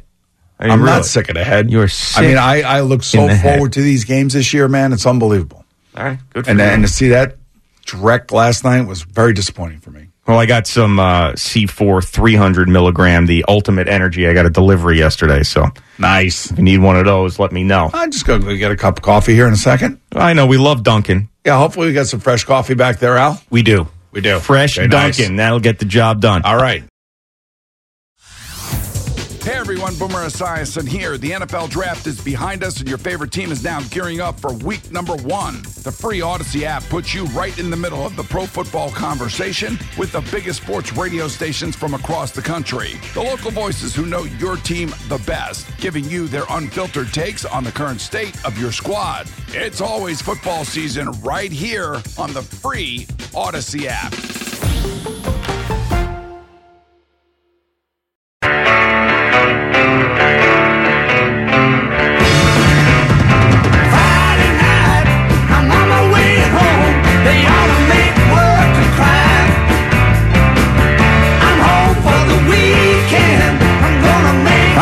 Gio on the fan and CBS Sports Network on this Feel Good Football Friday. So this happens to be all the time. So I'm not trying to uh, ageist Boomer here, but this happens to be all the time as well. Ageist. You know, we What do whatever. do? You know, like Ageism. Ageism. Yeah, I know. Of course I know. I'm not. I'm not trying to do that at all. Um, but Boomer opened the door and said, "Yeah, they don't know Gio," and then walked in, and I said, "Who doesn't know me?" In two seconds, Boomer goes, "I literally forgot what we were talking about." You know why? Because I had three conversations going on. I had Al, Eddie, and Spike. Spike's there. Oh, okay. And I was talking to Spike about something about you.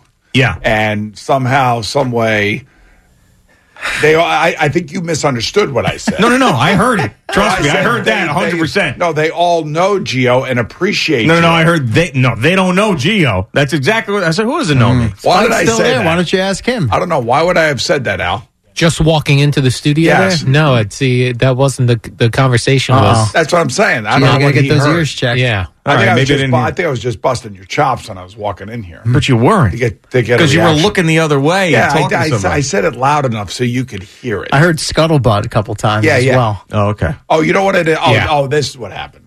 Yeah, that's right. I was watching Fox News yesterday. Shocker. All right, good. I don't care. People are smart. So I'm watching the five, and they were talking about office scuttlebutt and gossip. That's what it was. And they were saying that there's a loss of scuttlebutt and gossip in the workplace. Not I'm like, here. not where I work. Yeah. Not with the guy that I work with because he is Mr. Scuttlebutt. And I said They don't know. They don't know. They They don't, don't know. really know I told you. I know what I heard. Yeah, we okay, put all the pieces together. All right, Yeah. so there you go. Uh, anyway, by the way, there is. Uh, I do have some office scuttlebutt, Of course you do. but it was More? on, it was it was on the air though, so it's not technically scuttlebutt. But I don't Oh, think you think you heard it. I, I tipped C-Lo off. Yeah, to we'll it get to that next hour. next hour. All right. it involves you. Somebody Also a somebody shocker. throwing some grenades your way. Well, Some- they should have because I gave them a lower grade than they expected. Little That's friend- what I think. That's little what I'm friendly assuming. fire going on. I No, don't but know. so Mike, I gave the guys a lower grade, you know, and, and I've said that I've supported them since they were put together by Spike, uh, which I thought was a great. We're talking about BT and Sal. BT and Sal. I thought Yeah. that was a great pairing. But I, all I said is they just need to expand their horizons a little bit. You idiot loser. Nobody cares what you think. Get lost. How about that? Yeah, there you go. Yeah, Hey, well, you, kiss my ass. There you go. See, they're all fired up now. Yeah. That's good. At least I gave you something else to talk about other than the Yankees effing bullpen.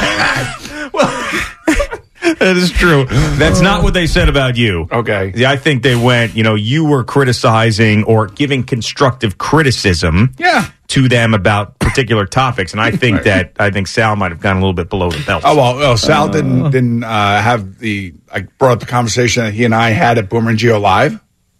He did not say No, any of didn't. that. No, was- I didn't didn't. hear Of that course part. not. Of course did. not. Why would he? Yeah, no, this was. Are you going to make us privy to that conversation, or No, it's Oh. private. Oh, uh, and I thought well, it was why would very, he bring it up then if it was private? Uh, I, I, why would I? no, why would he? You said Uh, did he bring up? No, the- but I, I was just saying that I, I talked to him at Boomer and Gio Live, Mm-hmm. and we had a great conversation. I thought, and then you know, um, I was very disappointed in his reaction to the whole Aaron Rodgers and Pat McAfee thing. Yes. when he went after Jimmy Kimmel, and then ESPN was in, fi- in flames, and all this. And D- Yeah. Disney was pissed off, and everything else.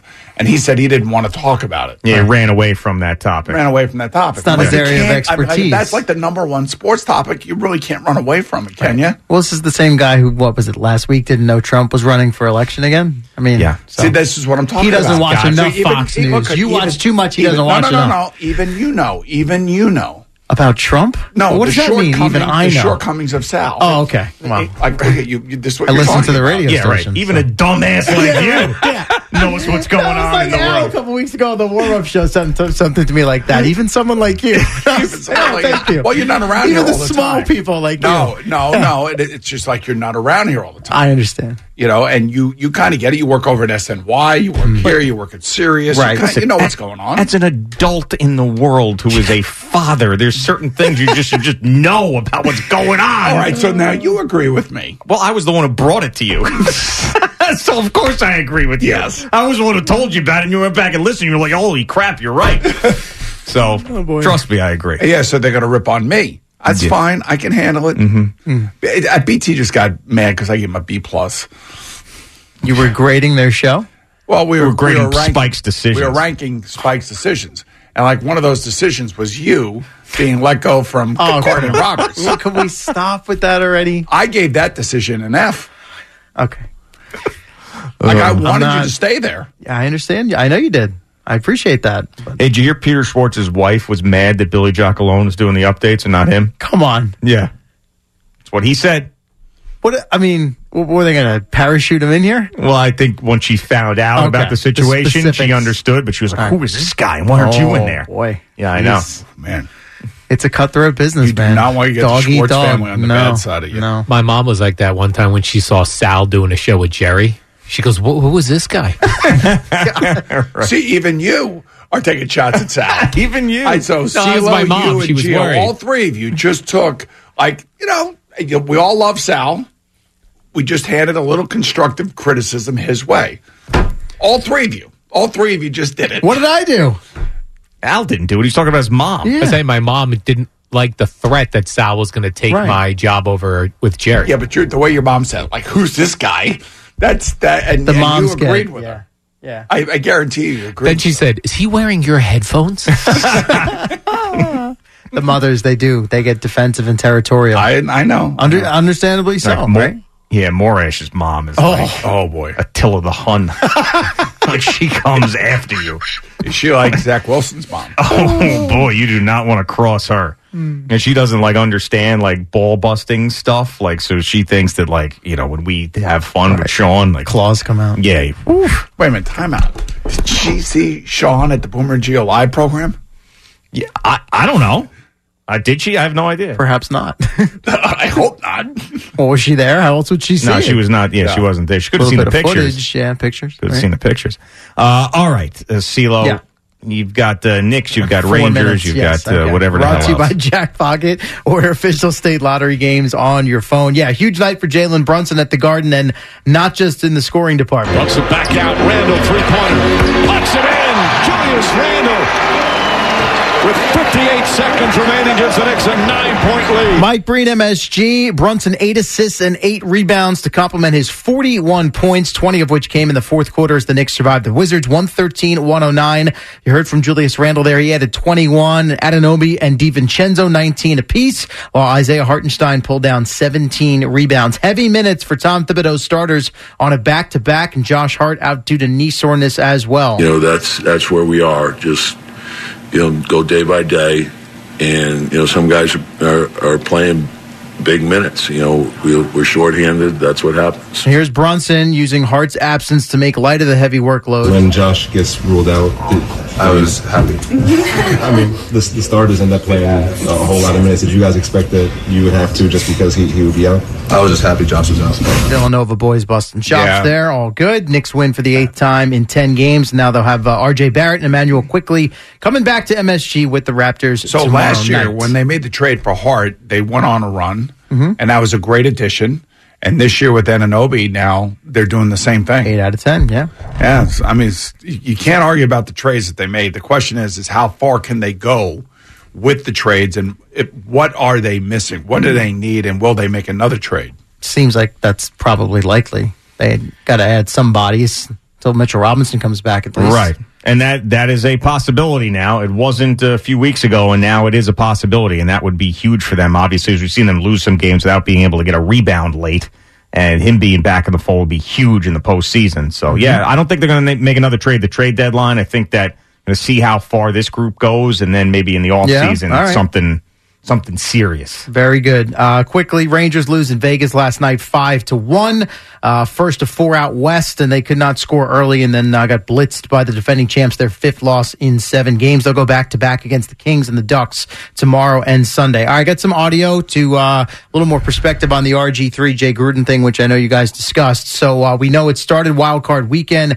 More fuel added to the fire last night with RG3 addressing all of this on his podcast. If Jay Gruden really wants to talk, I'm not going to cuss the man out. I'm not going to call him outside of his name. But what I am going to do is tell you guys the truth. And he had a very specific story in mind from their time together with the then Redskins. Jay Gruden went to a press conference and he undressed me at that press conference in a way that a coach should never undress his starting quarterback. And something RG3 said at the time that ended up reflecting poorly upon him. It was after a game, and I said in the press conference that the best players in the NFL have the guys around them play at an extremely high level. No one is out there doing it on their own. The media pundits and everyone took that and said RG3 threw his teammates under the bus. And I had to eat that for a long time because Jay didn't back me in the media the next day. He doubled down on it. Uh, and and actually picked me apart in the media. And then here was the big reveal, which I guess he had never said publicly before. What people don't know is that the only reason I went to that press conference and said what I said to challenge my teammates through that press conference was because Jay Gruden asked me to do that. What hurt me about that was the fact that after I did that in the press conference, not only did Jay Gruden not have my back, but he actually burned me with it. and apparently ripped him in a team meeting on it too, but RG3 was more upset about the public side of things. Now, Jay, knowing that he had asked me to do that and still went to the media and tore me down to the media. Even in that room, it's the fact that he has zero self awareness and zero integrity. Because even though he asked me to do something, he didn't have the balls to have my back. And there you go. All right, so that's his truth. That's how he sees it. Correct. And that's spilled I- over and I'm- onto and I'm Twitter. sure that, uh, and right, and I'm, I guarantee you that Jay Gruden sees it completely differently. He may have said you may have to challenge your teammates. He didn't say use those words the way that you use them. Right, and to the media, it could have meant challenge him on the practice field when the media's not around. Exactly. I, I honestly, I may, maybe this is this is new to me because I no coach ever, ever ever came to me and said you need to say something in the media. Some coaches have come to me and said I think you guys need to have a meeting and sh- you know shake things out. Things are not right. You got to talk about them.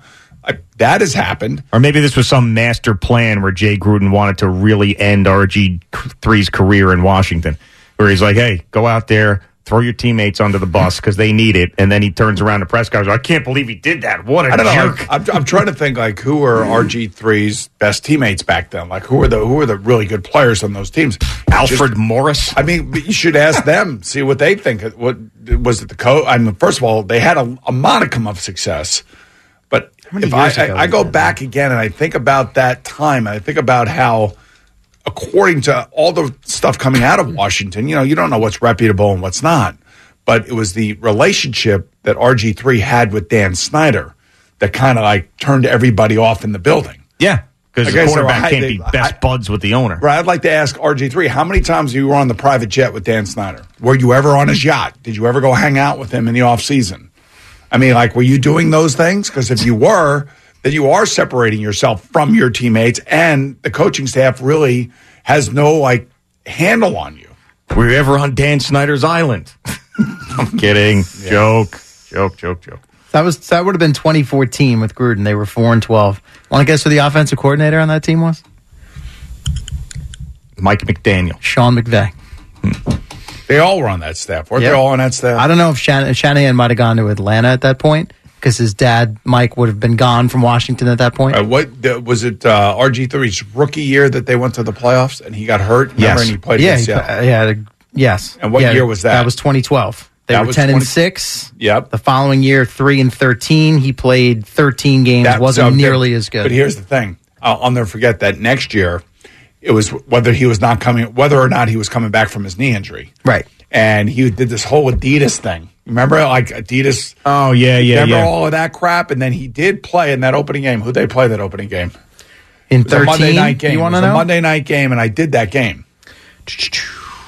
Monday night, very good. Look at you. They played Couldn't the remember what he said six Eagles seconds with, ago. Mike, with Mike Vick. I think it was Mike Vick, the quarterback in that game. And that's when Vick threw for like 800 yards, right? Michael Vick. Let's see. I think he was the And they quarterback in that game. destroyed him. They destroyed not him. 800 yards. And- he was and 15 of RG3's 25 for 203 and a couple of scores. and Chip Kelly was the coach, and it was it was like the coming out, and they the way that they introduced RG three was like this the Messiah was coming home before the game. I'll never forget. I think I was doing the game with Marv Albert at the time. RG3 was 30 of 49 for 329, two touchdowns, but two picks. Right, it, like it, And a fumble. like, I think he got off to a bad start in that game, if I remember correctly. Yeah, they were But I- down- was oh, yeah, introduction yeah. with him and the Yeah. way the place was going crazy. Yeah, those numbers were window dressing. They were down 33 7 early Yes, in the third yeah, quarter. Yeah, yeah. And he did not play well, and he shouldn't have. I don't think he should have been back. But he, uh, Adidas ran that whole um, promotional package around him coming back. Yeah. Wow, I can't believe I remember that. Yeah, that was That's Mike pretty good. Shanahan's See, last thought I forgot something when I came in the door, and I can remember that. Yes. Boomer Esiason, uh, always a man who enjoys uh, speaking uh, in a microphone. Thanks, Marv. Love you. Uh, and by the way, you know this whole thing about I was thinking about this this uh, Aaron Rodgers running practice and you know being in pr- like three different practices where he's calling the offense and CJ Mosley's calling the defense. It's the one on the ones. That's all going to be a part of the documentary of Aaron's Aaron Yeah, coming that's right. back. Big finale. The big And that's still not is- been announced, right? Or has it been? Uh, Boomer announced that it's going to happen. All right. Yeah. What do you got? I, we're good. I Good. mean, nothing important. All right. Boomer and Gio coming to you live the Built Ford Tough Studio.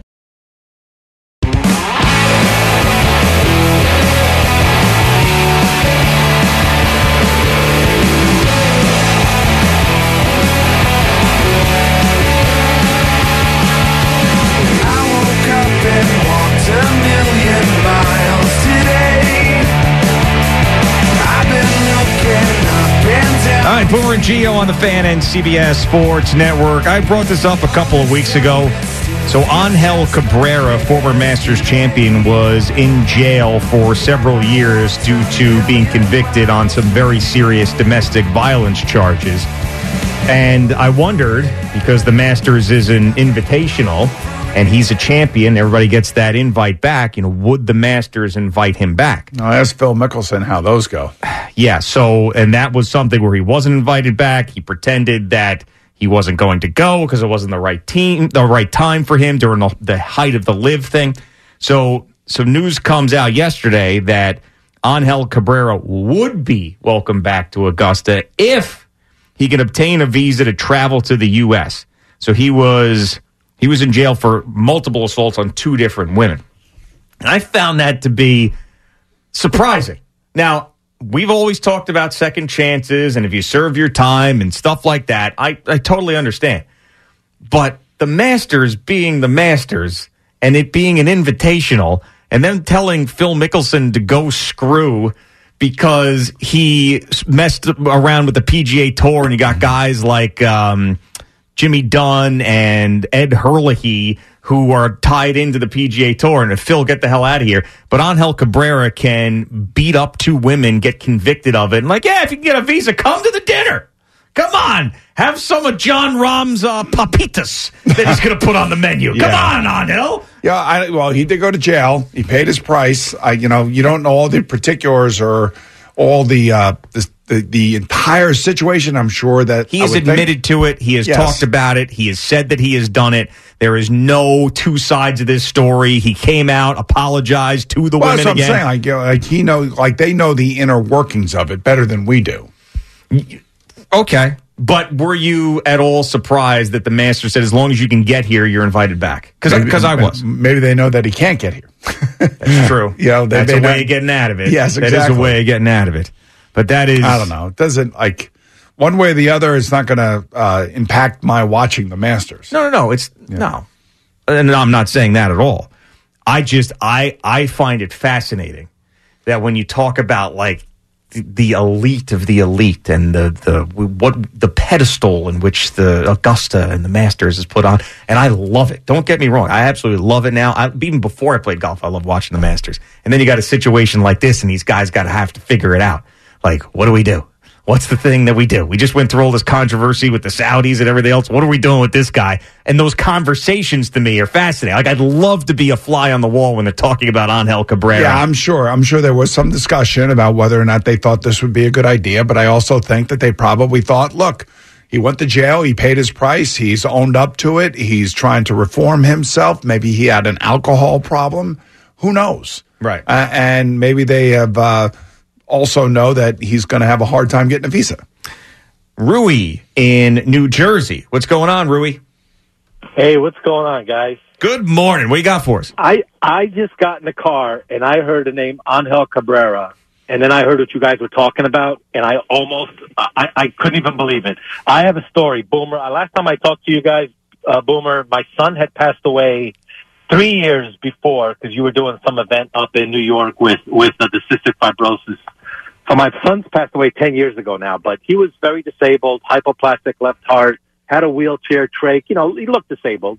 But I used to go to these golf um, tournaments, and I used to like to go to the practice rounds. And a couple of times I took my son, and of course, all the golfers were above and beyond. Came over, took pictures. Phil Mickelson signed a glove for him. Angel Cabrera is the only golfer ever, ever who literally walked over when I asked for a picture. He literally looked at me and kind of like gave me this look and walked away. So I, and, and I hated him for that forever. And then I hear this story of it, you guys talking about him, and I couldn't believe it. Yeah, I mean that is Yeah, Rui, that's- I don't blame you for hating Yeah, him. You exactly. know, I, I mean, mean- maybe who knows? Maybe he was going through all of the crap that he was going through at that time.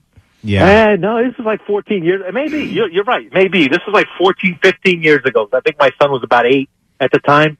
But I, I was like, wow, man, what kind of what kind of individual are you that you can you can turn down a you know That's that pretty kind bad. of a request? That's pretty bad, man. Yeah, Uh, yeah, I'm sorry that you had to go through all of that. I mean, that is that's a bad That's a memory. total douche move. yeah, awful, absolutely awful. Um, And I mean, you can't. It's not like one of those things where like got like these great Angel Cabrera stories and be like, well, I probably had a bad moment. I mean, he sounds like he's been No, a I- bad I've guy actually, for a while. I've been around guys. I'm not going to put any names out there. I was I was with a guy down in Disney World, and we were down there doing a promotional thing for Disney, and we were sitting in a restaurant, and uh, a family came in, and you could tell that they were a Make a Wish family because their son.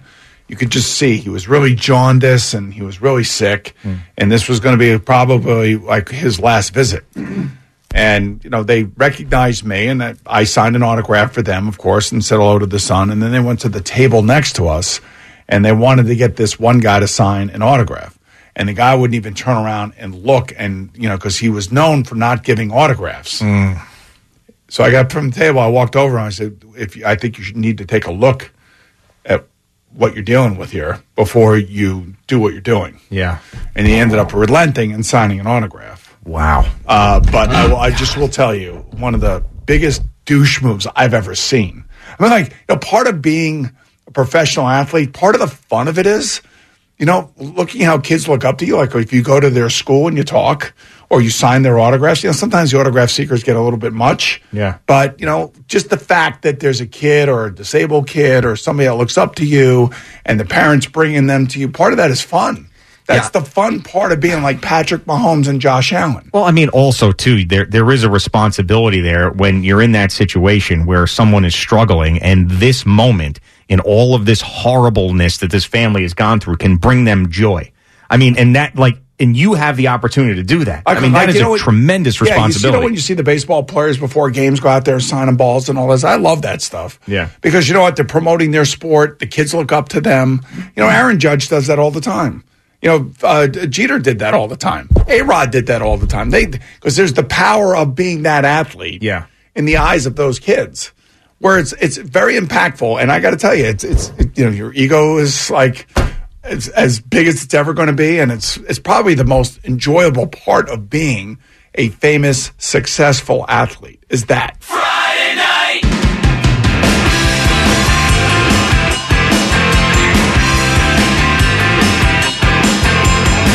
All right, Boomer and Gio coming to you live, the Built Ford Tough Studio on the Fan and CBS Sports Network. It is a feel-good football Friday, divisional playoff weekend.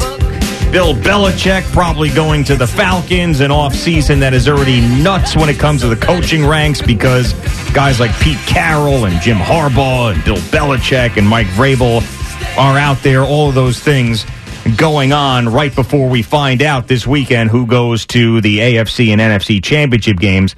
Uh, I got a text from Jerry. I do have his picks. I've got his picks all right? already. Good, good. I've got them, and uh, he, uh, you know, it's it's not really fair to get his picks before, but I do believe that I have clinched a win. I think because there's only so four, seven games left. I think I was three and three last week, and I think I was as well. I think there's only seven games left. I think everyone was three and three last week. Okay, so I I believe. Unless Jerry is six games behind me, I believe I've I've clinched a win or at least a share. Hey, good for you. Hey, good for you. We'll take you out to dinner in Vegas. which was which was huge because last year I got murdered in the picks and I was shamed by uh, Spike Eskin, former program director of WFAN, who came in here and was like, "Remember we were busting the chops of the digital team when they had Yes. like Josh Allen in the NFC Championship game or something." Yes. And uh, and he was saying that we make mistakes. You too. make a lot of errors, man. Yeah, that, Yeah. you That's your error. And he and the thing he pointed to was my picks record that year. And I said, That's your error. I said, that's a ridiculous comparison. I mean, that's trying to predict the future. That's not me putting out that Patrick Mahomes and Josh Allen play in the NFC. We were arguing back and forth. So this was an important one for me this year. Yes, To I'll come say. back. This is a bounce back spot. You spike. You spike. You spike. no wonder why he wants. You spike. No wonder why he wants to leave, right, Al? I mean, come on. It's Gio's not been great- on his ass for like two years. Yeah, it's not a great work atmosphere. Skinny vegan hipster. I mean, you were. You know what? I, you know what I felt like though. I felt like you took charge. You know what I mean? Like you just wanted to be a leader, and you wanted to show us that you were the man. And what'd you do? You took care of the man. You you, you beat down the man, and we all appreciated that. I would say. I think he did too. I think he understands that, you know, uh, dominance needed to be established, and it was. And uh, I, I don't know if I'm going to be able to quite as easily do it with the next guy, but I will. I will die trying. I equate that with the dog humping a guy's leg. Yeah, I, yeah, I humped his leg essentially. Like I just did. grabbed onto that tiny stick leg. That's why I needed a hip replacement because I humped it so hard. Yes, that he needed to go and get a new hip. That's basically what that you know, was. and that's the other thing that went on through all of this. He just got banged. Right? that is true. Hip replacement. Hey, let's go to Eli in Long Branch. Eli, what's happening? Hey guys, how are you? Good. Great. What's going on?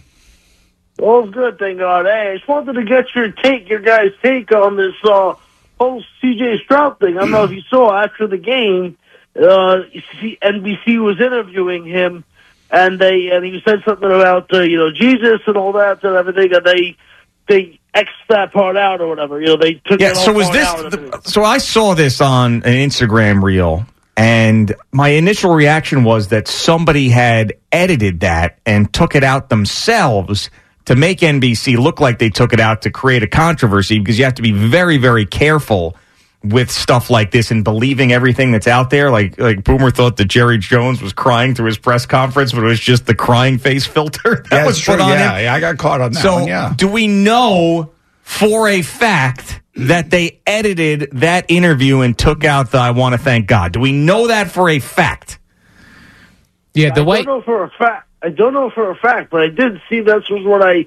Yeah, I know you. You saw what I saw, but but You I saw couldn't- what we all saw. Like I was waiting for like an NBC statement or somebody because you could easily put that out there, edit it yourself, and be like, "This was the real one, and this is what NBC put out." And then I'm thinking to myself, how did anybody even get the pre-edited version? You telling me there's a leak in NBC that put that out there? Yeah, I think Al was about to say something. I, you know, he I kind feel like it was edited for time in a social media post. How it's like the quicker you could get something edited. Well, it's got to be 15 seconds or less, right, or something. I know or- some of them are have expanded times now. I know Anyway, one thing: if you if you're going to interview C.J. Stroud, he is going to mention Jesus. He just is. You know, he's going to say he's my Lord, my Lord and Savior, and he's uh, I do everything for him and because of him. It's just that's going to be a part of the interview. You got to know that. Yeah, but I mean, And I there do- are a lot of guys. And by the way, he's not the only guy. Obviously, I've been Yeah. hearing this for a hundred years. I mean, anytime there's been a microphone in front of an athlete, they, I mean, Tim Tebow. ninety percent of them, thank God. I mean, it's like it's nothing we haven't seen before. But I, I think it would be surprising to like, assuming this is true, it would be surprising to me that someone would take that out because of their disdain for Not, religion. not or surprised. Not No. surprising at all. If in fact it was, if it happened, I wouldn't be surprised. You think that somebody? But at the end of this storm, there's a rainbow. No, I. and you know who put the rainbow there? God. Fraud! Fraud! Here's the thing: you you have not in a very long time. You did this back in the day with like Oprah. You had like cut tape. But, Yes. uh, like Well, was, I uh, spent Gail years Gardner, cutting not tape. Yes. And when someone cuts tape and you need to get a, a, a sound bite out of somebody and you play it, like you know how many times Jerry has probably cut off. Like I want to thank God to play what is you know, pertinent to the game or whatever else? You think he's doing that out of disdain for Jesus Christ? No, he's doing his job and he's cutting it down into a palatable soundbite for the audience. So I, I don't. I mean, for people to jump on this and be like, "Ah, Christianity's under attack by NBC," get a life. Stop. Stupid. as long as it wasn't uh, purposely done, you know. But I could, I could see Eddie, you know, cutting it off. okay, definitely, one hundred percent. I mean, like, uh, but for what reason? For the cutting it Because- off yeah, because because he controls unim- the board. That's why. Unimportant to the story. Yeah, exactly. Well, it's important to the person who is talking and giving an interview. Yes, but in the context of a sports uh, story or a game, not important. Yeah, and, and yeah, if but this- there are other unless- things that are important to other players that mention other things, yet they make it onto the air. Let me tell you something. If they had dumped him live saying that, Yeah. you know, like if I said a bunch of words right now that I can't say, Stephen Waldron and Eddie would hit separate buttons and you wouldn't hear it. Right. If live NBC said, oh, nope, can't do that and blurred that out like it was the F word, then everybody would have a point. In this situation, sorry, you don't. It's just a soundbite that they cut up after the game. You only have X amount of time, and you you get out the superfluous stuff. He could have said something like his teammate could have come up to him and they would have been like, oh, no, no, no, no," going back and forth. We did it, man. We did it. They're going to cut that out. They would have cut that out too. So, like, eh, not everything has to be a controversy. Not everybody has to be under attack. Not everybody has to defend their religion because of this. It's silly. It's a silly, silly conversation. Well, just, just, no, we live in a hyper world right now. Everybody's hypersensitive. I know, that's why You I'm trying- that. I'm trying to And, you know, say and I that appreciate chill I- out over this thing. I appreciate your pragmatism, right? Pragmatism. Uh, Pragma- you're I- I pragmatic. can't say it either. I know for some reason, right? Pra- pragmaticism? Eddie? You're help? pragmatic. I think actually hold Boomer got it right Yes. the second time. Yeah, I The think so. second time, okay. Yeah. I can't say It's one it of those either. words you don't say very often, but I just think that you have a a reasonable sense to what you're saying. Well, thank you. I also there are there's one word I can't remember what it is that I can never get out of my mouth, and it's I mess it up every single time. And if that pops in my head, I'll tell you, and you'll see. I won't be able to say it. And Gina has one too. She can't say burglary. Can't do it. What does she say? Bur- burglary or something. Burglar. I don't. She, I can't even say what she said. it's a word that doesn't exist. But I have like it's like for four or five years ago. I would. I I just filmed her trying to say it for like a minute and a half. She could not. Pragmatism. Say it. There, you go. Pragmatism. pragmatism. There you go. Pragmatism. Um, Pragmatism. Thank she couldn't say it. I mean, I would say it to her, and she couldn't even repeat it. It's You know, I think we all have a word. Or yeah, we do have words. Yeah. Uh, let's go to Keaton in Spring Lake. What's going on, Keaton? What's going on? How are you guys doing? Good man. What's I up? Got, uh, so on the Texans Instagram, I saw you guys were talking about the CJ Stroud interview. They actually posted the cut version after the real version was posted on other Instagrams. So it seemed like the Texans first released the CJ Stroud with the cut of him, you know, saying thanks to his Lord and Savior Jesus Christ. Yeah, I mean, listen, man, I don't believe there, there have been 10 million examples of guys thanking Jesus Christ on the air forever since I've been born in 1982. One time, a place edits this for time because it's not live and they're trying to cut it down for a soundbite to put together a show and everybody now is is trying to push Jesus out of the lives of our children. Can you guys just stop it? know There's what? not some sort of conspiracy theory to get Jesus out of sports. I don't know. It could be. Shut up. no way. telling you. Oh, you're telling me you're just being a jerk about it. You know, I can't believe that the Texans would do that. Yeah, nobody's doing it, man. Okay. You know how many times we're going to hear that this weekend? Right. You know how many times Jesus is going to be invoked by the winning teams and we're going to hear it? Yeah, but they never show the it out. guys kneeling after the game together praying, but they'll show the guys kneeling before the game. I've seen it. I've seen guys. seen that all the time. Yeah, but they don't Yeah. really they don't really show it and talk about it. But although the kneeling has stopped pretty much all across the league, so Yeah, I mean, that's but a- it's a whole different story. But I don't know. I don't know what to tell you. Don't get all worked up over it. I'm I'm not. Everybody else is worked up over it, and you just. Yeah. I'm trying to tell them to chill out. But I which, uh, wonder which of the 45,000 different versions of Jesus he was praising and thanking. Say Hello. Hello. Hello. Hello. Hello. Hello. Uh, let's go to uh, Nick in Huntington. What's going on, Nick? Hey guys, how's it going? What's up, man? How are you today? Good, good. Uh, Gio, I've been I've been wanting to ask you this question for a while, but I think I finally got the, the f- perfect three answers. Okay. F, kill, and marry. Antonio Brown, Kyrie Irving, and Marcus Stroman. I'm killing Marcus Stroman. I am. So it was Kyrie was the other one. You said Marcus Stroman. I immediately went to that. Uh, I who was oh, Antonio a- Brown? Yeah, I think right. you'd have a lot of fun with Antonio Brown. You never know what's yeah, yeah, yeah. So I'm gonna I'm gonna marry Antonio Brown, Right. Because I think we'd probably get divorced really quickly because he's very fickle. But I would I would marry Antonio Brown and I would I'd, I'd bang Kyrie. I think. I think that'd be like a one fun like one night. We'd probably get high and hang out and like read books and then have sex and that'd be the end of it. So that would be that would be the way that I would go. I'd kill Stroman, I'd I'd f Kyrie, and I'd marry Antonio Brown. Okay. okay, there you go. what about you, Nick? Do you have an answer? Oh, that's not part of the game. I'm not That's not part of the game. I love it. Hey, listen, I'm not running from it. Yeah, I'll give I'll give you an answer every time on F Marry Kill. That's a it's a great game. Yeah, I don't like those games because you know sometimes there are people that you really do like, and you have to kill one. Yeah, and you don't want to do that. You marry Eli, you have sex with Peyton, and you kill Cooper.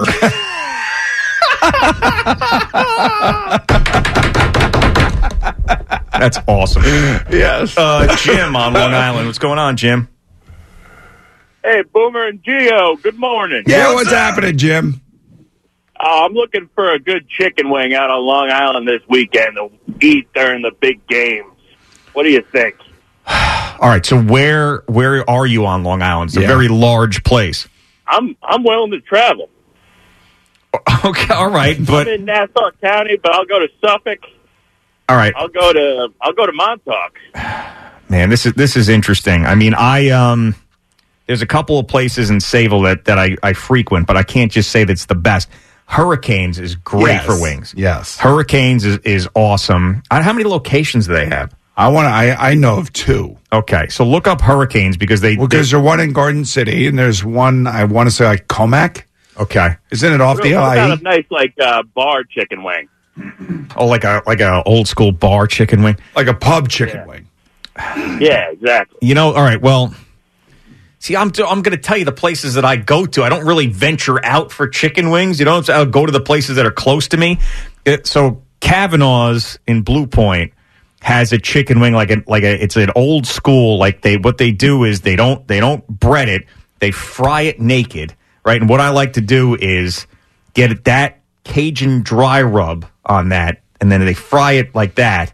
Well they fry it first naked then the Cajun dry rub and then put their buffalo sauce on the side and that's a different type of bar chicken wing experience not your traditional wow, a, chicken that's wing A genius move because it's probably going to be crispy. it's super crispy, and that's the thing. Very, very crispy. And that's a so that one. And by the way, Sunday two for one. Yeah, two for one on Sunday. Oh, it's like Sundays at uh, Carvel on Wednesday are two for one. Hey, uh, by the way, I would just say like maybe you should do like a like a Dave Portnoy chicken wing. Nah, it's thing. been done already. You know, it has been. You know, the best one would be th- that's been you know th- the food rating stuff has been done. Yeah. What needs to be done is Al rating bathrooms. That needs to be done. He needs to go in because nobody's done that. He's done a little bit of that on his Instagram. If he did that consistently and rated bathrooms, that would be great because a lot of people, I mean, that's a talking point. Like when you go to a bar and come out of a bathroom, people like, that was a great bathroom. That was a horrible bathroom. There's no way I can dupe in that bathroom. Like there's a, you could, and places I think would get business. Not quite like the Portnoy pizzas th- thing, but they would get business like, hey, I heard that place has got a phenomenal bathroom. Like I want to go in there. Like the teller's bathroom. Oh, phenomenal. Urinals are huge. Yeah, phenomenal. Ice in the bottom of it. Phenomenal. Love that. Phenomenal. Little hand, personal hand towels. Phenomenal. Above average. Yes. See, that's what you do, Al. You do a- average, above average. Above average. Yep. Yeah, I like that. What would be above average? Spectacular. Uh, yes. Like the Towers Spectacular. Bath- the Towers bathroom is a what? I mean, if we're going to do the Portnoy rating system, the Yes. teller's bathroom is a 9 2. Okay. I mean, that, that would be, it. that's how good it, that would be. You know, it could be, um, you know, the only way it would be a higher rating was a little bit bigger. You know what I don't like going into a bathroom, like in a, in a restaurant, and they only have like one bathroom. And it, they have a door, you open it up, and there's got the little hook on the inside. You have to hook it into the hole. And then it's just a toilet and a sink. yeah, yeah, yeah, yeah. Right. Because they don't have a room. Yeah, right. They right. really can't expand their bathrooms. And it's not even a men's room or a women's room, right? Yeah, I mean, I feel bad for the women Sure. that have to go in there, especially after like if somebody like, let's say Brandon Tierney decides to show up. Baboom. Baboom, baby. Yeah. So this is one of my biggest pet peeves. I don't know if I've ever brought this up on the air. I did bring it up at that Island Mermaid contest that I was judging because they have a bathroom like this. So they've got a trough and a toilet. And men would go in there to to go number 1 and lock the door. And it would drive me nuts cuz I'm like there is legitimately four people could fit in there and and pee at once. All right, but let me just explain something to you. And the guys will go in there and lock it. Like, you, and then there's a line. Just go in there and, and pee next to a stranger. Big deal. well, you got to nibble it, and you often talk about that nibble it. A lot of guys don't want that nibble it out there. You don't mind that? I don't. Okay, all right, fine. It doesn't mean anything to me. Like, uh, if you're looking, you're a weirdo. But like, you can't. Ca- and that place will get packed. Then you're causing a line because one at a time are going in there to pee. There's a place in Patchogue too. Wasn't that like Bordy Barn? Didn't they have like a trough? Oh God, I can't remember. I think they probably did. Yeah. I feel like they're like places that are massive, like like like place like Bordy Barn on a Sunday afternoon. Yeah. you got to have a trough.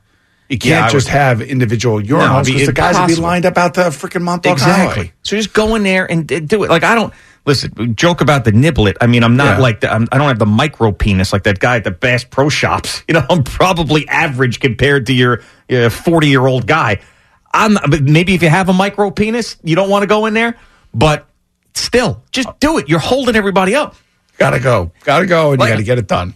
I've d- I do a move sometimes, like if I think it's someone can see me, where when I when I'm pulling down my underwear, I take my index finger and just hold it out. That way, if someone glances over, it looks like You got a stiffy? well, it just looks like oh, there's something going on. Down I'm there. doing that now. I'm stealing that. Can I steal that? Yeah, I'm- please. I'm, going to steal that. What the f You guys, Jesus. And there's there's a actually we talk about Kavanaugh's. Kavanaugh's with the chicken wings. They have a bathroom. They've got a toilet and a urinal in there. And I leave the door open. If I'm going up, doors open, and there are guys that'll walk in there, and I'll be at the urinal. Go, oh, sorry. I'm like, sorry for what? There's a toilet there. Go pee in that thing. You, you know, it's not a sorry. I live. I left it open. You lock the door if there's only one receptacle. Yes. And then it's like that'd be weird. But if there's two, you leave it open. One receptacle, you lock the door. Like if you're going over to the mermaid, Yeah. you got to lock the door, No, right? no, no. Mermaid's got the trough in the toilet. Oh, he's got the trough. Leave in it open. Okay, yeah. Unless you're duping in realize, there. I did not realize that they have the trough in the toilet. Trough and a toilet. Yeah. Oh, it's good job by Scotty. Yeah. Yeah. And then and then it drives me nuts when a guy go in there and, and pee and then there's seven guys waiting online. There's nothing worse than that. Like you're men. You know, the women, whatever. have you ever had a woman cut in line in a men's bathroom? Hundred percent. Yeah. You Hundred showed- percent. You could, you could see the legs moving. let her go. Let, Let her go. We Yes. don't need an explosion here. Yes. Let her go. Right. Uh, all right. Boomer and Gio on the fan and CBS Sports Network. You got something. You got. I do. Uh, yeah, you got uh, something for the folks, and then I've Yes. got something for the folks, and Remember then we'll the get old uh, here. Waldorf Astoria? Yeah. They had great bathrooms. Great bathrooms. Remember a booming celebration there? Oh yeah, solid bathrooms. Marble everywhere. I mean, just great uh, fixtures and everything. Really nice. You know, has great bathrooms was the Paramount, the uh, founders room. Yeah, the founders room. Founders room had great bathrooms. Really good bathrooms. Yeah. Above average. Above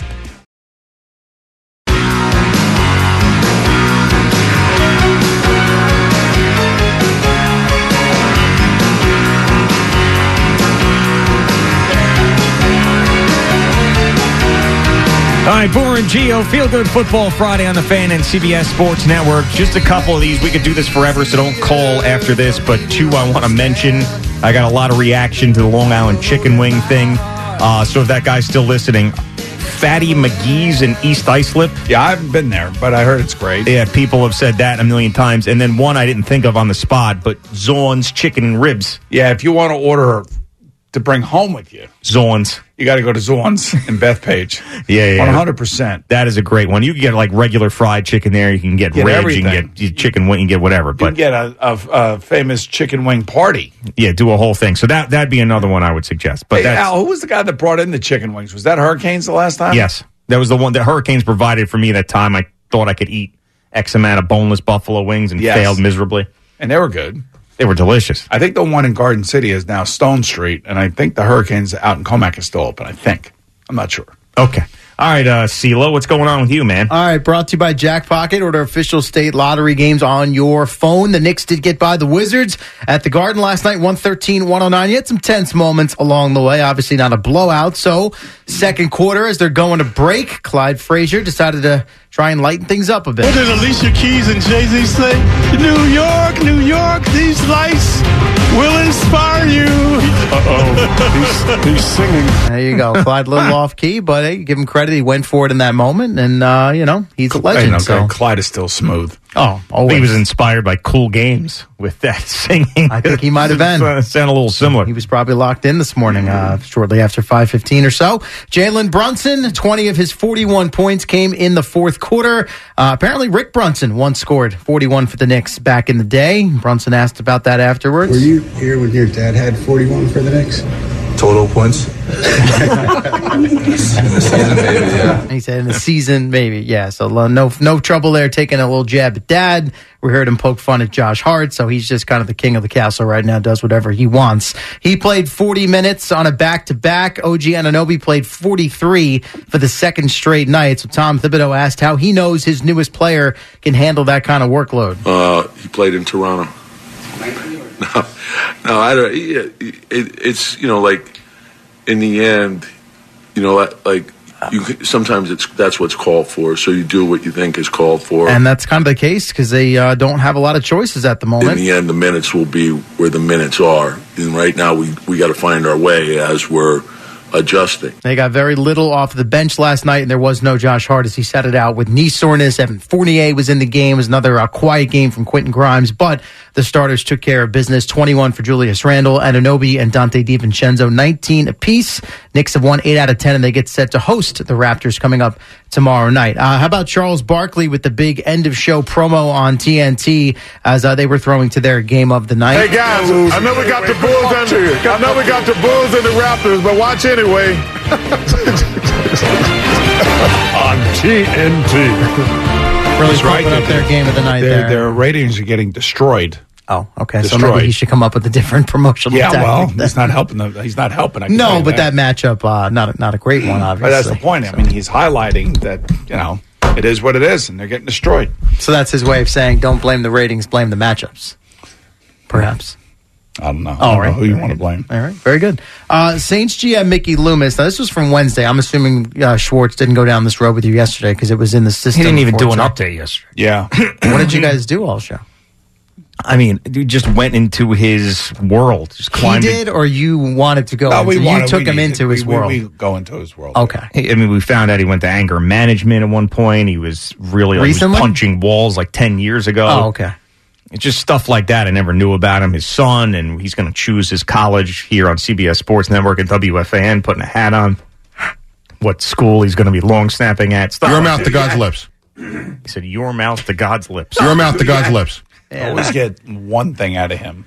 Yeah, Period. that. You had the McMonigal one you picked up on the other day. Of the elk. Of the elk. That was great. And Mike, obviously, with the decomposed Yeah. for Tomlin. I mean, it's been a week for the English language. It has. And by the way, you're about to get into some football stuff. And I want to say that the road to Vegas, which is going to be two weeks away starting Sunday, we're going to be leaving. The road to Vegas with Boomer and Gio is presented by Casamigos. Casamigos tequila brought to you by those who drink it, by Key Food and their family of supermarkets, and by Helix Wireless connecting everything everywhere. All right, so Mickey Loomis meets the media the other day to defend their decision to retain Dennis Allen as head coach and ends up taking some heat not only for the explanation, but the fact that he did so in a very distracting and some feel unprofessional way. So let's listen to that. I think oftentimes you have to look beyond that. Um, well, I was I would just look. I was prepared for this question, right? Chuck Noll, his first three years, Hall of Fame coach. He was one and 13, five and nine, six and eight. But they recognize that this guy's a good football coach, right? Bill Belichick. Here's his first three seasons: six and 10, seven and nine, seven and nine.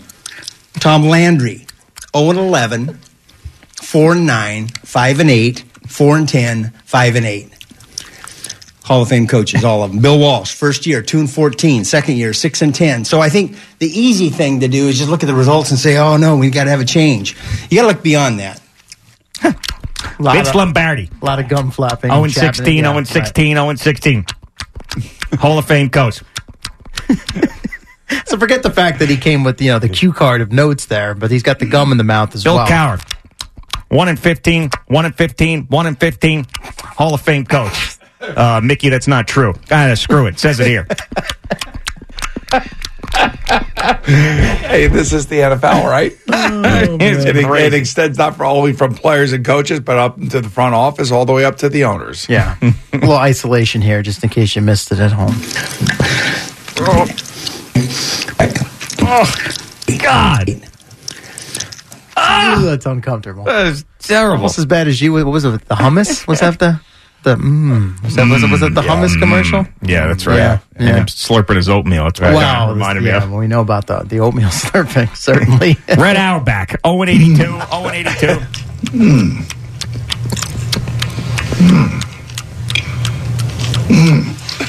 oh boy. Hey, I just do what they tell me. I understand. Yeah, at least yours and came along with a paycheck. You know, It came along with a voluntary, nice so- paycheck, and you know how many Super Bowl commercials you've been in, bitch? No, zero.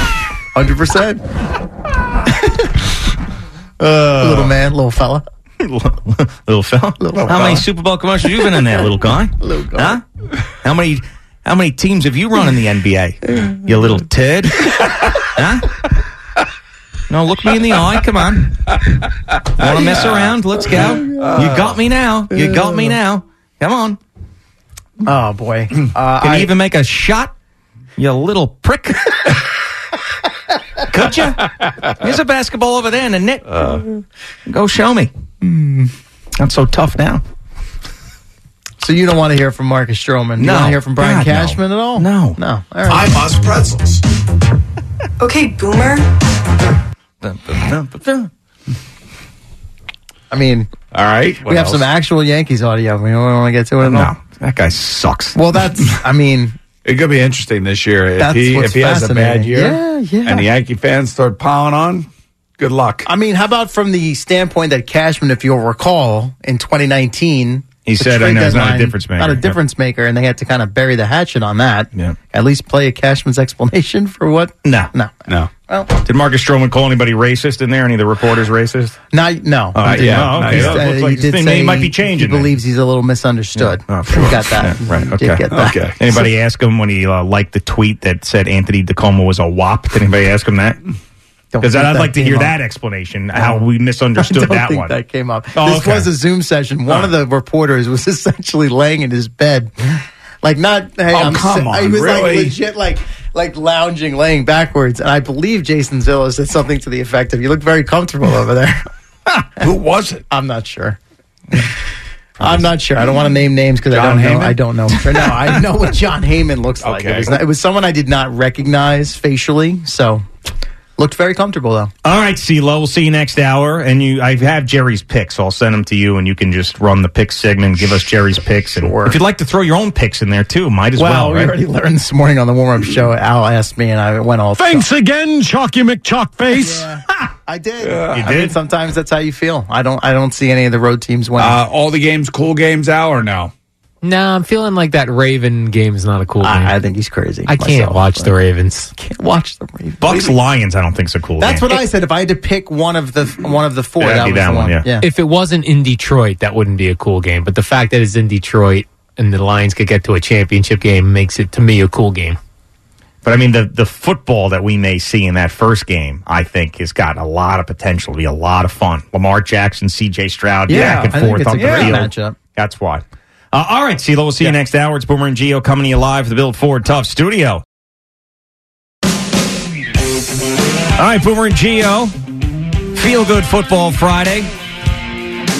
So CBS Sports Network is leaving us for the championship game between U.S. and who are they playing? Did the Germany win? It's Germany won. Oh, so the uh. Oh, my God. gold medal match, Germany, uh, U.S. women's field hockey at nine o'clock. The, the old East German team where, Right. the, where the women look like J.J. Watt. Yeah, right. Yeah, goatees. Um, so I wanted to, before they left, uh, talk to Stephen Waldron of uh, CBS Sports because he sent out an email that was just, I, I could not believe that he sent this thing out. Uh, Stephen, how long have you worked with this program? Uh, 10 years? 10 years, a full decade. You've been with us since the beginning. From the beginning. Yeah. How, many Super Bowls? How many Super Bowls have we done together? There's lots. Have, have I been to? Uh, this will be my fourth. Right. So we, and we've been doing the show right all together in whatever Super Bowl city we happen to be in. Right. So you you, you you know us pretty well, both here and on the road, yes? Yes. All right. So you sent out this email saying, "Do you guys in Vegas want to go see the Blue Man Group, Cirque du Oh, yeah. Soleil? Cirque du Soleil, yeah, Bruno yeah. Mars, right? Hell oh, yeah. What was the other one? It was another one in How there. about, you, how about you two? in that? David Blaine, right. or David Copperfield. How about how about like you two in the sphere? I mean, but We could do that too. no, no, no, no, no. Why? Like you knew none of us were going to say yes to that, but you still threw it out there. So then we all had to respond like, "No, Stephen, for God's sakes, of course we're not going to do I that." didn't do that and we went, then No, say, we wouldn't care. us? You're telling Yes, me Al, Al would have been like, I can't believe that Stephen Waldron didn't invite me to the Blue Man Group show. Maybe. He doesn't want to be covering mine, invited. You know what? He doesn't want to You be. know, what I loved about all this emailing going back and forth was the fact that Eddie said it right for everybody. Even if it were for free and we didn't have to pay for it, I'm not doing it. Right, there's one night I think that would make sense for us to do something, and that is Friday night. That would be it. And I'd be. I'm going home Friday. Oh, you are? Yeah, we had a big party planned. Oh my god, Oh, Friday's gonna be Oh, awesome. you didn't invite me? Yeah, No. well, it was a No, surprise. It was a surprise for you. It was a yeah, surprise for you and. CBS Should have Sports sent Network an email out. for for ten years. flight. Don't worry, just make sure Sean Kennedy's there. We'll take care of him. Well, wait. So you you're not going to be there for Monday's show? No, I'll be here. Okay. Wow. All right. Well, anyway, that sucks. We're going to have to change our plans then for that. Did you order the balloons already? Sent an email out. I got would have the known. balloons coming and everything. God. Well, the S can be for Sean too, Right. So we can. All right. Well, we'll talk about it. talk about it in the break. Um, but uh, but yeah. So I just so you threw that out there. Just just I'll feel better about this if you answer this question a certain way. You threw that out there because you didn't want to catch crap if you didn't invite us somewhere, but you didn't Well, really loved if you expect us yes. to. What? I would have loved if you said yes. But you didn't really expect us to say yes to that. No, absolutely not. And then here's the other thing he did. He throws in there me, Sean Kennedy, and Allie are down for anything. So I go to Allie this morning and I go, Are you going to these things? And she's like, No. I said, Maybe. Like, I don't know what he's talking about. I said, Said she's gonna go. No, it, well, that's not what she said to me. She goes, I don't know, I don't know what the hell he's talking about. I mean, but basically, I think Allie's working ten hour days. I think. yeah. And you know, we we all have to be in bed probably by what eight thirty. Earlier than that. I'm going to bed earlier than that. I think seven is what I'm looking at. Yeah, we got to be there around one. Yeah, I'm, I'm uh, seven's what I'm looking at. Oh my god. Six six six thirty at the latest. Yeah. I mean, you know, and I'm and I'm the guy that's working all the way through. You idiots. hey, Hey, let's go hang out on a Wednesday night, like and go see Cirque du Soleil. Yeah, I mean, there's no way. You're not Yeah. going to catch me dead doing that. Right. No way, no how, no interest. I mean, you, Steven, you really want to see that stuff? I've never seen any of them, so why not? Neither have I. I mean, I've can never see been them here to in New jail. York. I don't want to go there. like I, you're telling me just because you haven't been there doesn't mean you're going to like it. Like, what's the thing that you're going to see that you that that out of I have those no things? idea. To be honest, nothing's booked. No, but what's the one that you could pick if you could only do one? Uh, I don't know. Uh, Wayne Newton. maybe, maybe the Michael Jackson Cirque du Soleil. Michael Jackson, Cirque du Soleil. I watched a trailer. It looks pretty cool. I mean, come on. It's my special guest, Jared Fogle, too, who joins that one. What? Why are you going there? Why, of all names, Um, Are you? Uh, are you? Are you? Well, think about it, man. Put two and two together. Um. So, uh, do you still with your girlfriend, Steven? Yes. All right. I was going to suggest you go get a whore instead of doing all this stuff. Oh my god! I am thankful we're off at nine o'clock today. all right. See you later, CBS Sports Network. Good night. Good night. Enjoy women's field hockey. Uh, we'll be here having fun. Uh, all right, it's Boomer and Gio on the fan and CBS Sports Goodbye. Network. More of your calls coming up. Let me tell you. You my little boo thing. So I'll give a hoot what you do. Say, girl, I know you a little too tame. I be shooting that shot like 2K, girl, I know. Tell 'em I'm, tell 'em I'm next. Tell 'em you find a little something fresh, I know. Tell I'm, tell 'em I'm next. Tell 'em you find a little something fresh, I know. Put a little Ah. Feel good. Football Friday on the fan and CBS Sports Network. Oh, man, look at the stretching going on here. this women's field hockey. Yeah, come on, girls, let's go, let's go. Come on, stretch out. Stretch them out. Look at that German girl. I'm telling you, she looks like JJ Watt. No, no, no. That no, that German. No, no, no. That was one of our girls. That's one of our girls? Yeah, yeah. That's one of our girls. We're in the red. All right. Yeah, yeah, we're I like it. Uh, it's another like it's another night game in India. Yeah. All right, so uh, Chile beat Czech Czechia. Yep. Uh, New Zealand beat Italy. Japan beat India, and now here we go. This is it. This is for all the marbles here on CBS Sports uh, Network with the women's field hockey. Uh, all right, so divisional playoff weekend. We know that. Bill Belichick, potentially Falcons. We know that. All that is out there at 877 337 6666. Boomer's new Super Bowl, his original Super Bowl, was the Jets and the 49ers, right? No, Jets Eagles. Oh, Jets Eagles. All I, wanted it green. I wanted to be like in the the globalist mindset of having a green Super Bowl, that kind of thing. Yeah, yeah, yeah. So now the new Super Bowl is Bills 49ers. And I would sign, I would sign Yes. for Bills 49ers right now. Yes, that, that's what I'm kind of hoping for. You know, I feel bad for the Bills because all the everything that they have been through the like the last three years, when you think about it, and the way that they lost that divisional game in Kansas City when Patrick Mahomes, within 13 seconds, got Harrison Butker to be able to kick a field goal to tie the game and Yeah. put it in overtime, and Josh never got the ball back. Yep. And then they fired their offense coordinator this year. They had the Damar Hamlin stuff last year. Like they've been derailed for different reasons, like the last three years. And I feel like, you know, Josh and especially Sean McDermott really picked it up the last six weeks. And when they were six and six, they were out of the playoffs. Uh, yeah, I, I could see like on one of the like like a Skip Bayless type doing if the Bills win the Super Bowl this year, did they not win it last year because of Damar Hamlin? Oh God. I'm just making crap up. And you know what the amazing thing is? In, in all those uh, Imagine. in all those shows Was Damar Hamlin the problem? in all those shows, the producers come up with things for people to debate and argue, whatever. Yeah. That's that's the genre. If you like it, you like it, whatever. But it's amazing to me, you know, how they just go after the Cowboys constantly. That's playing the hits, man. It's like when you put on any of the pop radio stations now, you cannot go three songs without hearing a Taylor Swift song. Every single time. It is ridiculous. I mean, they play the hell out of her stuff because they know she's the most popular, and that's what works. Same thing with the Cowboys and Stephen A. and, and Michael Irvin and Shannon Sharpe and Skip Bayless and all these other guys. Same thing. People are there. They're listening. They want it. You know, for other football fans, I don't know who wants it, but for other football fans around the, uh, the league, I guess they, they take great joy in the Cowboys losing. But just the Uh, like the, just the people like fire this guy, fire that guy, get rid of this one. Like like these people have any idea what it means to coach an NFL football team? No, but they're not supposed to. Right? I know. Listen, I know you have an opinion, and you'll you'll talk about Right. You know, and you've been around long enough to know, and they and they have too. And a lot of these guys are ex players.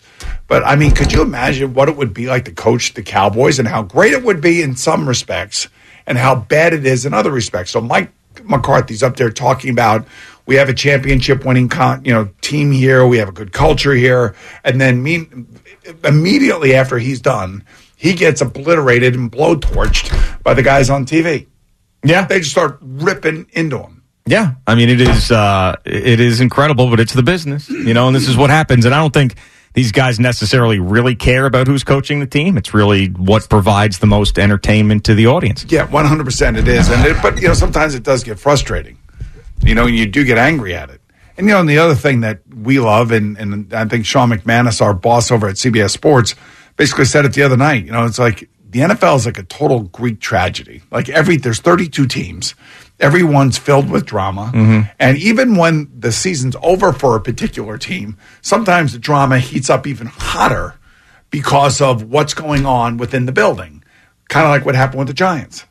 Like the quietest team right now happens to be the Jets. Yeah. Like there's nothing. Nobody's Well- saying anything. Nobody's well, writing anything. Well, hold on. After Aaron Rodgers was done with Pat McAfee, then Yeah, nobody. but has now it's quiet. it. Quiet. Now it's quiet. But but but I'm saying like the, the the fact that the Giants imploded the way that they did on the uh you know on the coaching staff. yeah, yeah, And there was a, there was an in, internal combustion. yeah. Well, it seems like the Jets are satisfied with mediocrity, so they didn't make any changes. So uh, yeah, that's why there no one's talking about them right now. Uh, Jim on Long Island. What's going on, Jim? Hey guys, what's up? You What's up, man? All right, Jimmy, what's happening, brother?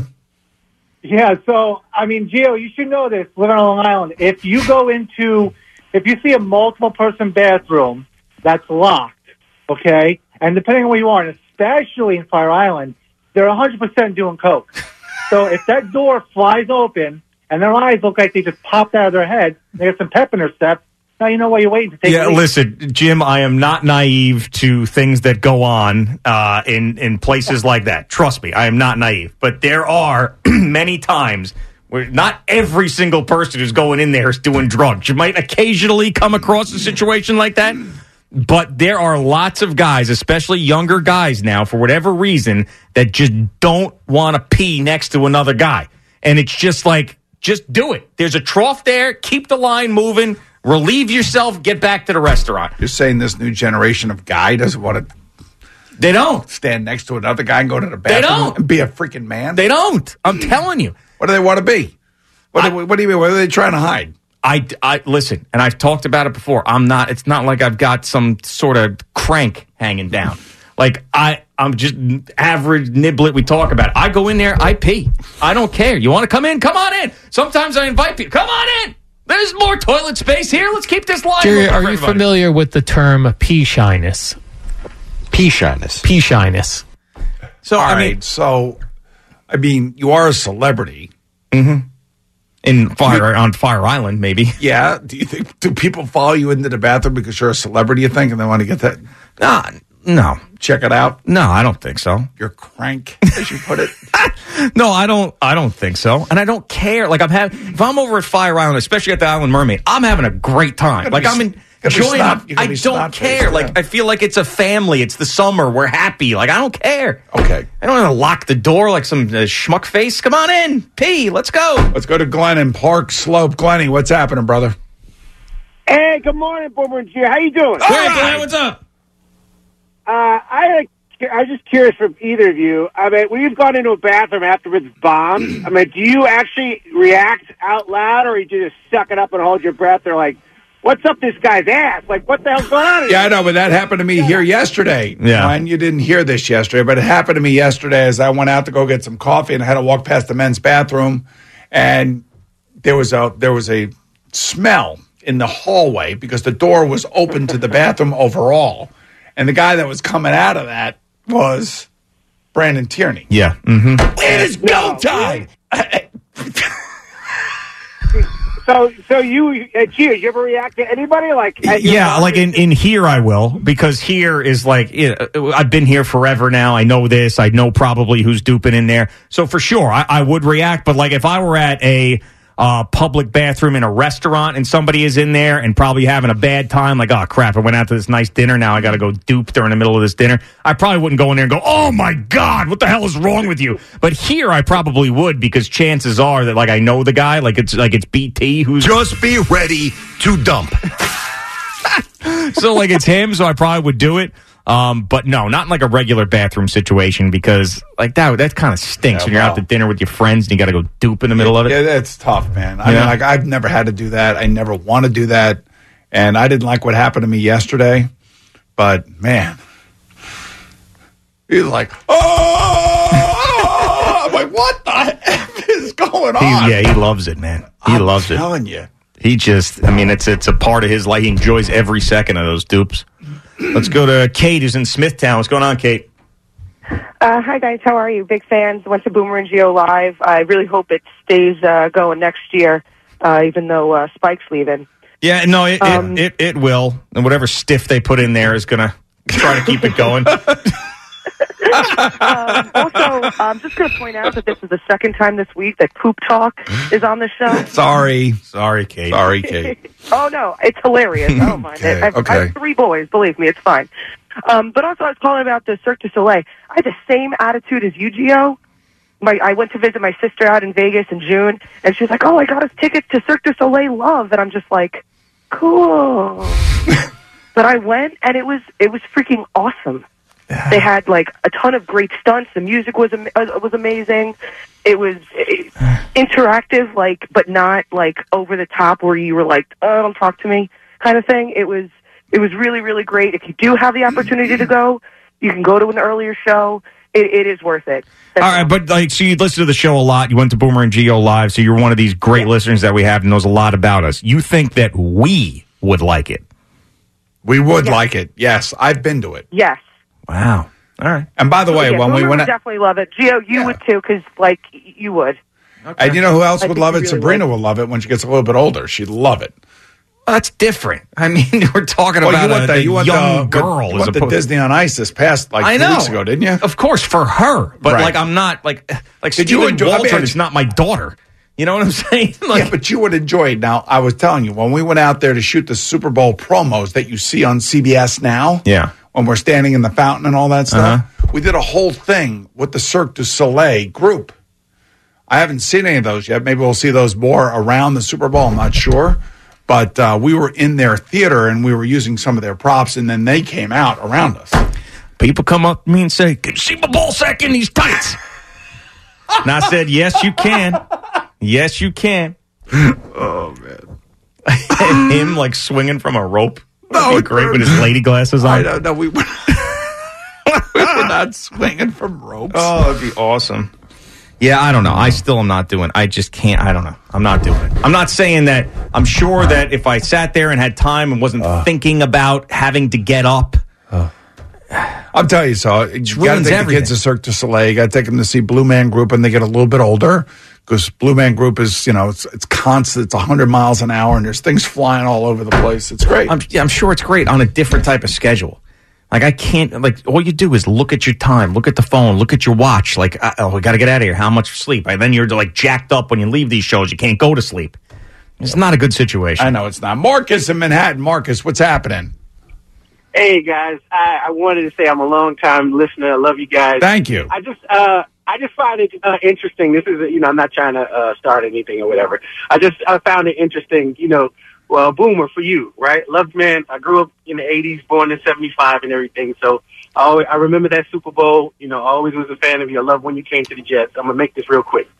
The only thing I just have a problem with, like this morning, every once in a while, you have a, a gripe against those uh, talking heads on TV, you know. But my my question is this: Don't we all do it? I mean, you guys do it. I may not agree with all your takes, but I never find myself saying, "Oh, I want you guys fired" or whatever. I mean, I mean, everybody does it. You know what I mean? So I, I just don't understand. My question is, Well, there's why- there's, there's two things, Marcus. Marcus, you get upset? I'll, I'll tell you why I get upset because I'll, I'll tell you why you get upset is because I believe in stability and I believe when there's a coach who's a very good coach who does have a good track record, you got to give them a chance to get through some of the tough times. You can't just always fire people unless there's something going on inside the building that we're not aware of. Now, we're specifically talking about the NFL right now. In which I wanted Mike McCarthy and Nick Sirianni both to be retained because they've had success. Yeah, they've lost playoff games. Yes, the, the Philadelphia Eagles collapsed this year for different reasons, and they got to work on that inside the building. But I don't believe for a minute that Mike McCarthy should be fired by the Dallas Cowboys. And that's why I get mad at that because he's won 36 games. He's brought the best out in his quarterback. His quarterback was in the MVP talk, and his quarterback threw a bad interception that was returned for a touchdown in an important game. I get that. But I don't want that coach fired, and I want people screaming about getting him fired when they don't have any flipping idea what the hell he's got to deal with on a daily basis down there in Dallas. That's all. That's true. But th- one more thing. Imagine what they're going through in Dallas though. But we think that they're ripping them. They're, they're, I mean, the whole, they're everywhere. Their networks, I mean, their local TV. Yeah, I know, I know. I'm because that's the Dallas. I know it's because it's the Dallas Cowboys, it's the fan base, and they're crazy. I understand. I mean, I, mm-hmm. we've sat here in New York where we have seen managers in over their head. We've seen basketball coaches in over their head, hockey coaches in over their head, football coaches in over their head. Yeah. And we have openly talked about those guys should probably lose their jobs because we can tell that there's something wrong with the franchise. And it usually comes from the top down, by the way. It's always about ownership first. You know, I asked Coach Cowher and I said, you know, Coach, criteria if you're a head coach like Bill Belichick, what are you looking for? You know, what are the most important things for you? And he said, hey, ownership, ownership, ownership.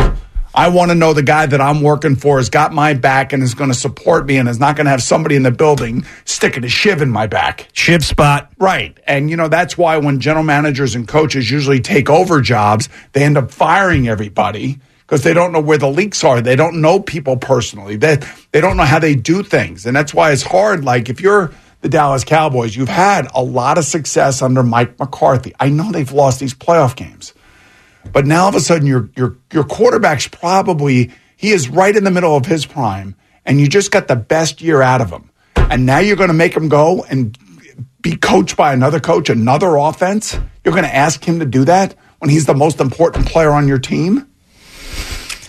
Right. And when you have CeeDee Lamb having the greatest season that he's had, Dak Prescott having the greatest season that he's had, and then you got to take all of that and have a brand new system. The one thing I did like what Jerry Jones said, and what I didn't like is the fact it didn't seem like they, they talked to, to Bill Belichick, but I guess they did. There's some reports out there that they did reach out to him and he wasn't interested. It's just that the, there's so many great coaches who are available. But Jerry Jones said everybody's got to take responsibility. You know, it's not just Mike McCarthy. It's the players who played like crap. It's me.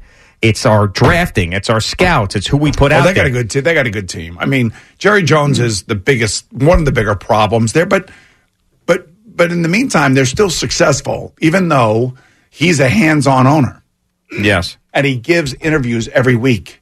Now, Bill Belichick's not going to want to deal with that. He'd rather have Arthur Blank, who's going to support him, be quiet, be professional, let him do his job, and see if he can go get him a Super Bowl. Chris in Smithtown. What's going on, Chris? Hey guys, what's up? What's, happening, Chris? What's going on, brother? Yeah, so getting back to the Belichick thing going to Atlanta, I don't think this would happen, but I, I couldn't help but imagine a, a Falcons Jets Super Bowl next year. Oh man, that would be a BT and Sal blow up spot. That'd be the greatest. They'd have to be there. They absolutely would have to go. They'd have to do all their shows from there. I mean, I think that if Belichick is the Falcons coach, I think that would probably reignite Sal's uh, Falcons fandom. That's been uh, dormant after the twenty-eight to three blown lead. If Belichick take, takes over the Falcons, is Sal more worried about the Mets bullpen or the Falcons? I mean, I think that it's probably the Mets. I mean, he's been so like influenced and brainwashed by that other job he has on SNY, where he sits there and you know, a baseball night in New York, and they they, they all break down the scouting departments of the Mets and Yankees, and he sits next to John Harper and Andy Martino, and it's just like one big baseball geek fest that he brings it. He brings it in here, you know. Yeah, that's, that's uh, what it is. It's the prop propaganda show. Yeah, kind of like MSG. You know, you're watching MSG. You know, it's those guys got to be careful about what they say. Yeah, and they're not going to really get too wrapped up in criticism. Right. That's why Wally's perfect. Doesn't say anything. Boring. All right, so Boomer um, on the fan at CBS Sports Network.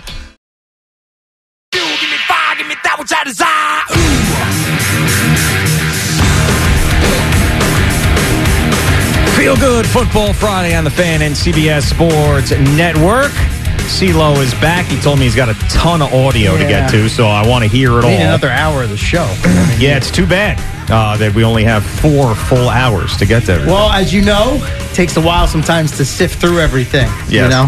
that's right. Because So- there's no uh, no tape op out there helping you. It's just you. That's right. Just you. That's right. You, or Marco Belletti who puts in some stuff from He time did. to time. No, there's some good stuff from Marco for sure. Sometimes it's just, you know, it's like raw. It has to be cut down a little bit. Yeah. So Just one thing on Marco because I don't want to spend too much time because you got a lot big update. But he said this morning with CMAC that he has not gone out to dinner with friends in 25 years. I, I, knowing Marco, I believe it. Why I was Floored. He just, I mean, he works a lot. He's got a lot of kids. Like he's just, he's he's a busy man. He's a he is the definition of blue collar, and I mean that as a compliment. Yeah. Al, why don't you invite Marco out to dinner with us Yeah. one uh, Gabriella's? one- I'd love to. Yeah, the Gabrielle's. Where does Marco live?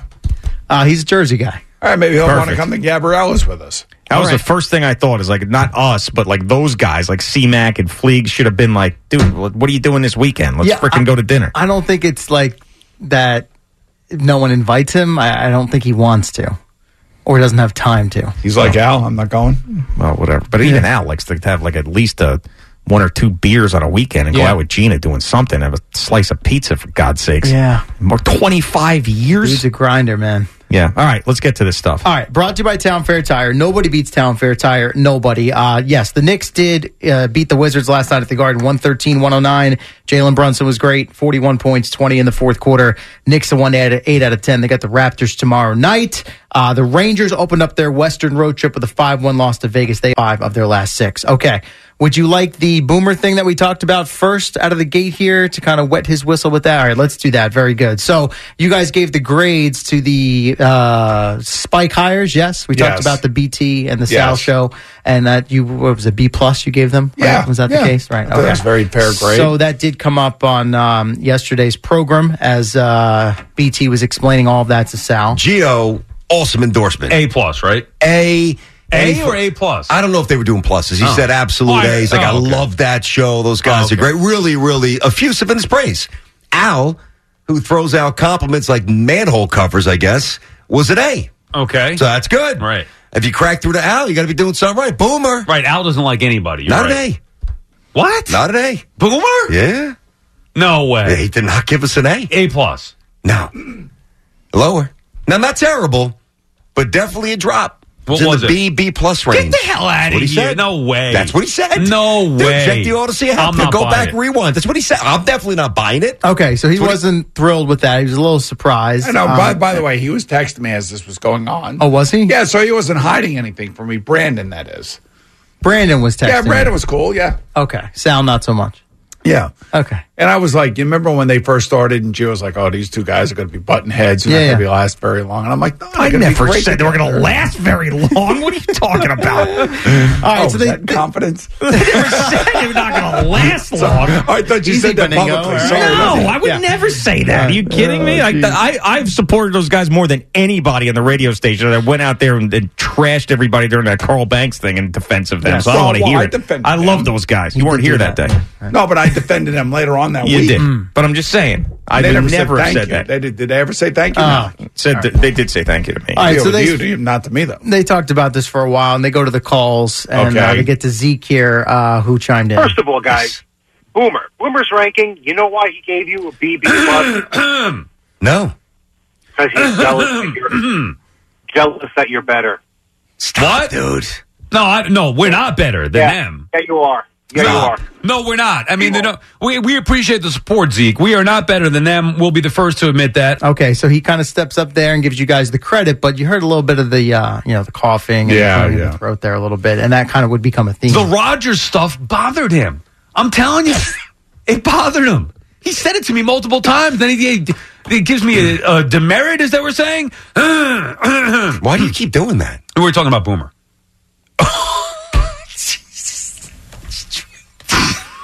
okay, so he's taking a little. That's what I said. Below the belt spot. there, Yeah. right? Yeah. Below the belt spot. Yeah, that's right. I love Boomer. I do too. He's awesome. He's a great teammate. He's a great person. He does a lot of good things. Like we're obviously having fun, even though we don't agree with his grading. We think it's awful. uh, but like when he's on the air and you hear him clearing his throat, doesn't he turn his mic off and do it? yeah, but, you it's still, still hear him audible. so loud. Well, because Gio's got his mic on, so you hear it in the yeah, but background. you kept your mic on when you were doing Yeah. that, Yeah, just I wanted to make sure everybody heard let it. everybody know that you were, you know, getting a little shot in there. Of course. No, I'm just messing around. But geez, I mean, leave me alone with the Rodgers stuff already. Let it go. Coming up at 11 o'clock, we're going to talk Aaron Rodgers just to appease Boomer Esiason. You're a big topic of discussion on their show yesterday. Well, you know, listen. Obviously, I'm I'm glad I gave them something else to talk about. I, I don't listen to the sports minutes. They're useless. They really are. I don't care how well they're written. They're just, uh, they do nothing.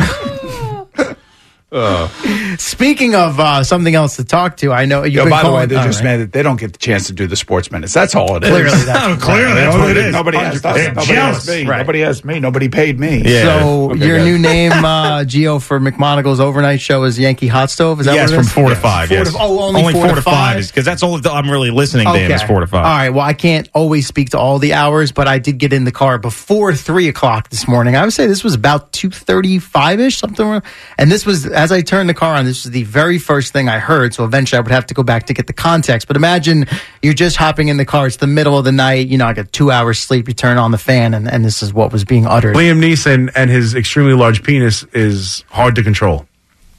So that's what's going on with Liam Neeson, who's a, a tremendous actor, pardon the pun. I mean, I love Liam Neeson. Big Liam Neeson guy. So that was kind of jarring, right? Um, and as I eventually would go back to let what the actual context was that led to this was perhaps even more jarring. And I had not heard this. Maybe you guys had. So uh, McMonagle would educate us. Apparently, there's like a ton of pictures. I, I don't think it's fake, unless I'm being duped. I don't think so. There are a ton of pictures out there of Liam Neeson where he has wet his pants. Like if you- there's like pictures where he has like wet stains and not just like little tiny, you know, dabs, like legit puddles. or what looks like a big wet stain in his pants. Like Liam Neeson has trouble controlling his bladder or something and gets caught at all these events or whatever, and he's and he's got uh, like these wet stains that he, he's having trouble controlling his bladder, which has also led to the conversation that I was unaware of. But apparently, he is doing very well down there in that department. Like he has a very large uh, situation down there, and that could be leading to the issue. I don't know, but so like that's that's I saw that where Liam Neeson and his extremely large penis is hard to control. I mean, you never know what you might hear in the middle of the night. That was one. I did not have that on the bingo card. I mean, a little bit of uh, penis leakage. Mm-hmm. I mean, this isn't a great website here. yeah, well, but it's. Uh, I mean, it's got pictures of him with with wet stains in his pants. I don't know if this is. Oh boy. I don't know. Is this is he acting? Is there no, something? no, no. This going is like in out in the movie? street. Oh, like in the street. I'm Oh. seeing it. I just don't know if it's been photoshopped. But Okay. he, yeah, yeah. I, I, wow. Yeah. Some of these are bad. Like that- he's right. Like some of these, he is soaked. More of it just leaks out in my underpants. One day, it provided a wet spot on pants that weren't dark. Was Al doing a story on the Liam Neeson thing? An uh, listener emailed me with a problem. A problem. Okay. Well, I mean, listen. I, but here's the thing: like, there's one picture. He is his his entire area is soaked, and he's just leaning up against a wall talking to some guy. like, if if you let it go like that, you have to. Yeah, but do you think that's in a movie, or do you think It's that's not actually- in a movie, man? It's not like this is Not just in a him movie. Standing on the street in New York with a big wet spot. Yes, Oh. these is like paparazzi shots. This is Shut not on the scoreboard at the Garden at a Ranger game. Wow, there Wet you go. pants. Okay. Uh, keep an eye out for that. Well, maybe he has an issue. Who knows? Maybe he does. I don't know. But that was somehow. Otherwise, I was thinking back to Sal. Sal's upset.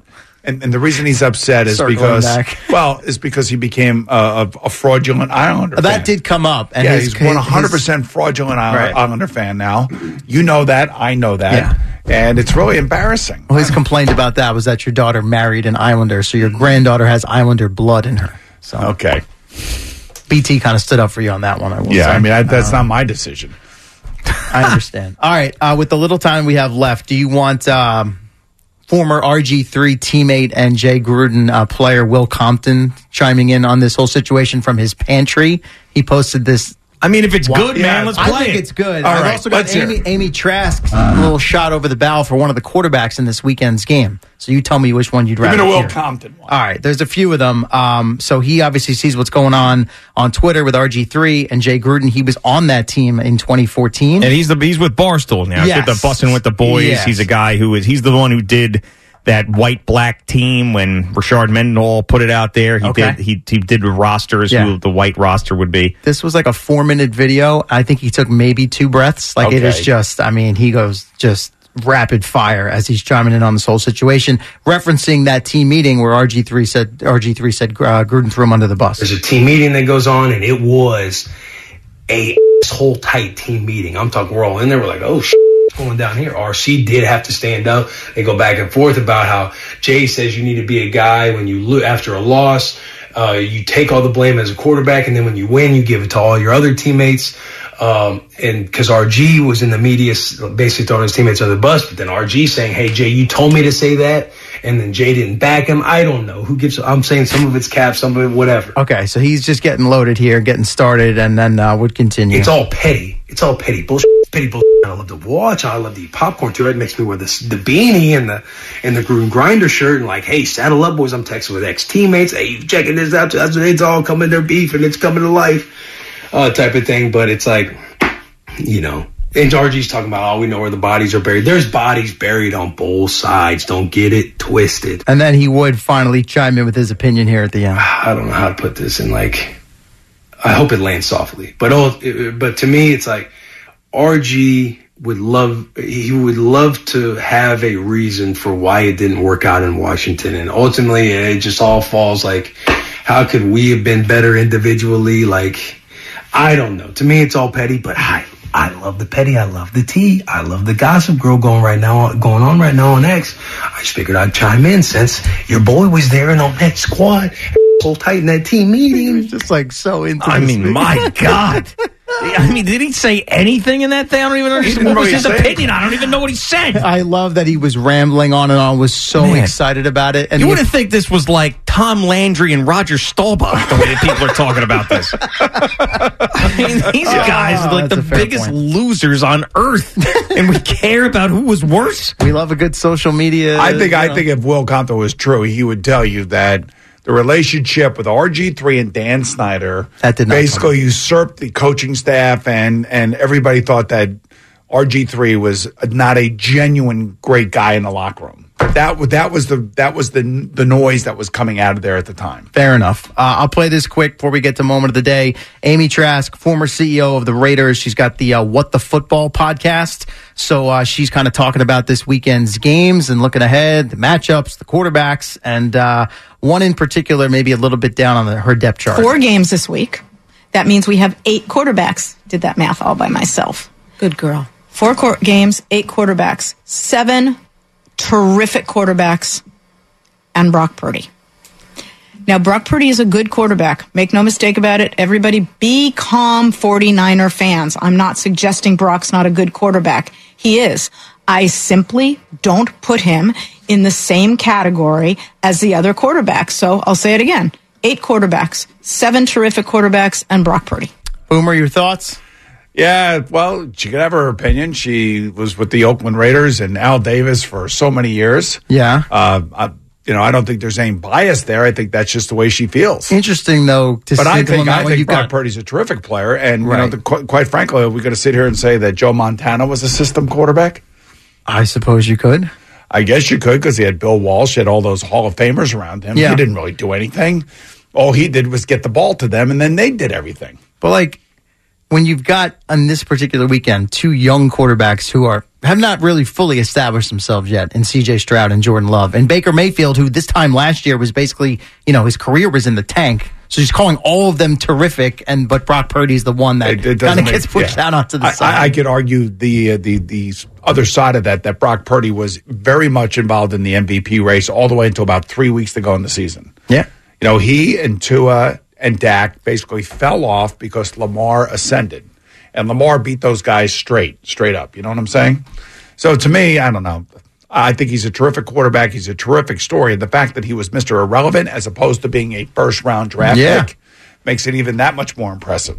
gives a little bit more value. Agreed. Yes. All right, let's do moment of the day. Brought to you by Casamigos Tequila. Casamigos Tequila is brought to you by those who drink it. so you guys got a F Mary Kill call earlier, Yeah. which uh, had an interesting ending to it. I would marry Antonio Brown, and I would, I'd, I'd bang Kyrie. I think. I think that'd be like a one fun like one night. We'd probably get high and hang out and like read books and then have sex, and that'd be the end of it. So that would be that would be the way that I would go. I'd kill Stroman. I'd, I'd f Kyrie, and I'd marry Antonio Brown. Okay. okay, there you go. what about you, Nick? Do you have an answer? Oh, that's not part of the game. I'm not That's not part of the game. I love it. Hey, listen, I'm not running from it. Yeah, I'll give I'll give you an answer every time on F Mary Kill. That's a it's a great game. Yeah, I don't like those games because you know sometimes there are people that you really do like, and you have to kill one. Yeah, and you don't want to do that. You marry Eli, you have sex with Peyton, and you kill Cooper.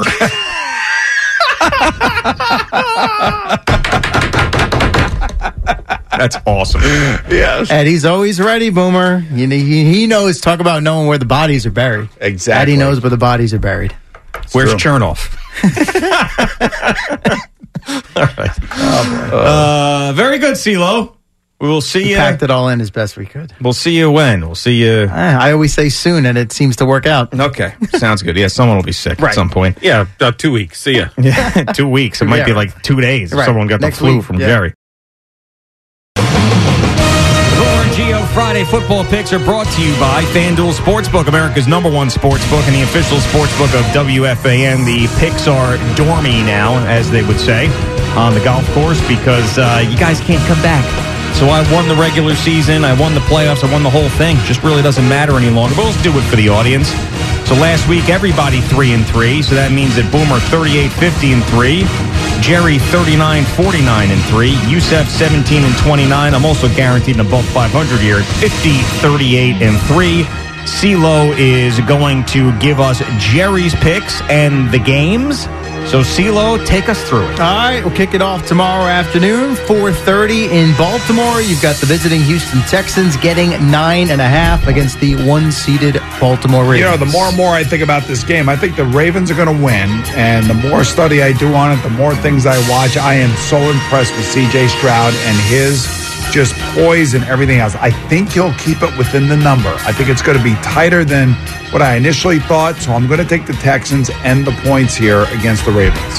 Yeah, I'm with you. I mean, this is the ultimate nothing to lose and everything to lose spot. The Texans are going to go in there and be like, hell, let's just throw the ball all over the place, have a good time. Our season's a, a success no matter what. And Lamar Jackson can't lose this game. So I think the Ravens will win. I think they'll host the AFC Championship game. You guys will be down there with the NFL today. But the Texans are going to cover this number. Give me Houston.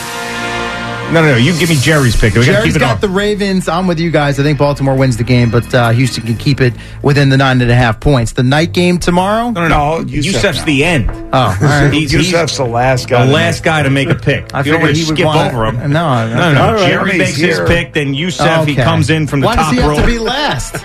Because that's the way he likes it. He right. requested that in his contract. He right? I be mean, why don't you last. stop asking questions. Just follow the rules, huh? All right. What do you like? I would take the Ravens. You're going to take the I Ravens. like Lamar. you like Lamar Jackson? So you're going to lay the points and you're going to take the Ravens. Nine and a half points. Nine and a half points. I would take it. Oh, you'll take it? Yeah. Okay. All right. Very good. Okay. Uh, Jerry's out with the flu. You ever get the flu? Uh, yeah, I got it once a year. Once a year. Yeah. I didn't. I figured you would never get sick. No, not good. Coming from Morocco, all the crap you see over there, coming No, here, no. like the We- germs we- don't penetrate you. We got sick. You get sick. Yeah, we got sick there. and We got sick here too. You're ta- he's taking the Ravens, Al. He's taking the Ravens. He made it very clear that he was taking the Ravens. He Very confused both Eddie and I. He said, I'm taking the Ravens, I'm taking the points. No, No, he's taking the Ravens and laying the He points. says Oh, okay, yeah, laying yeah, the yeah, points. yeah. Got it. Uh, all right, let's uh, go to the next one. Yes. Tomorrow night, 8.15, the Packers on the road against the 49ers. Green Bay getting nine and a half. Yeah, I don't think that uh, Green Bay's going to cover this one. I think the 49ers are going to come out and they're going to steamroll them. I really do. I know the Packers have been good because they've been able to run the ball against some really poor run defenses, and that's not who San Francisco is. I think San Francisco's defense is going to be up to the task to stop Aaron Jones.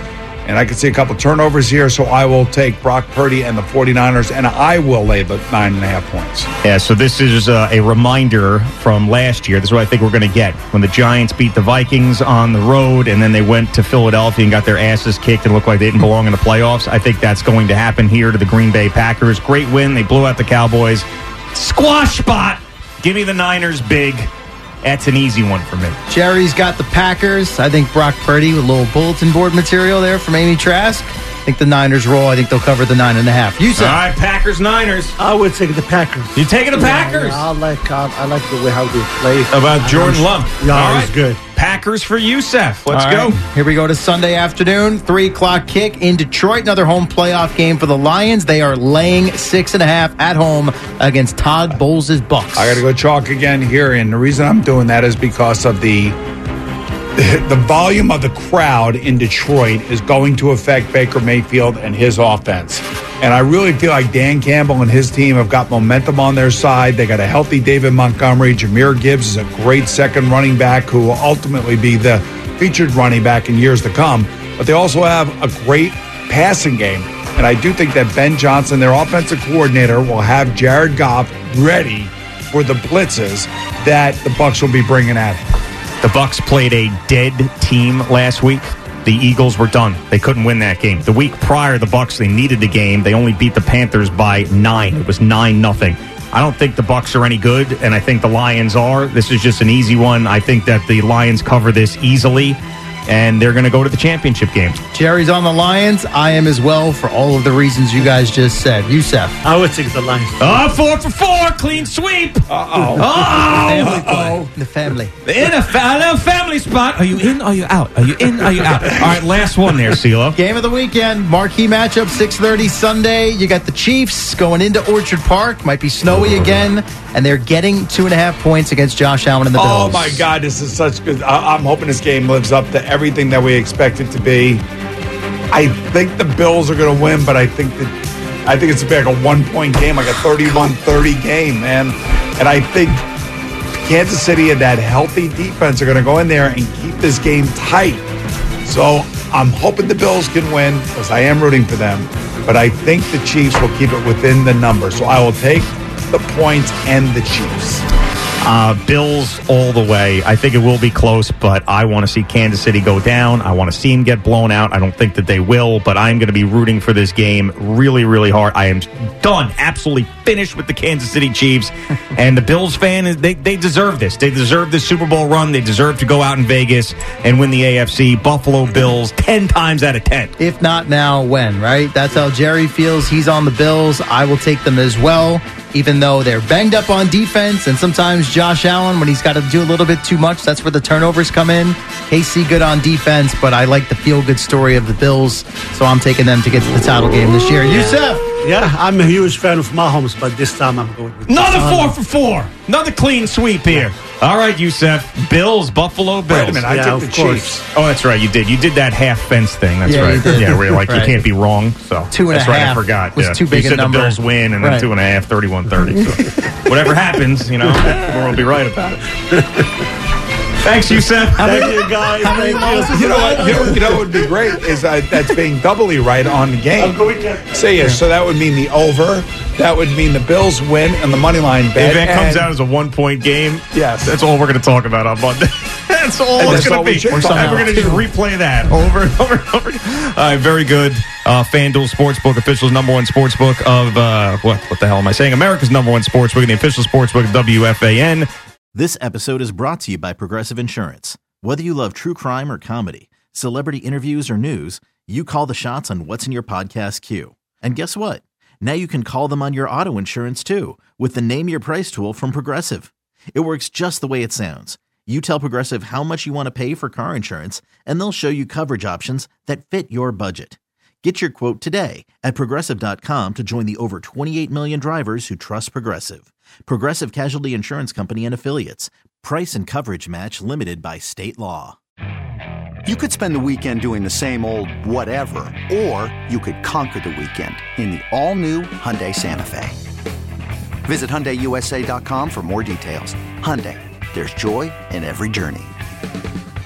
We really need new phones. T-Mobile will cover the cost of four amazing new iPhone 15s, and each line is only $25 a month. New iPhone 15s? Only at T-Mobile get four iPhone 15s on us and four lines for 25 bucks per line per month with eligible trade-in when you switch. Minimum of four lines for $25 per line per month with auto pay discount using debit or bank account. $5 more per line without auto pay, plus taxes and fees. Phone fee at 24 monthly bill credits for all well qualified customers. Contact us before canceling account to continue bill credits or credit stop and balance on required finance agreement due. $35 per line connection charge apply. Ctmobile.com.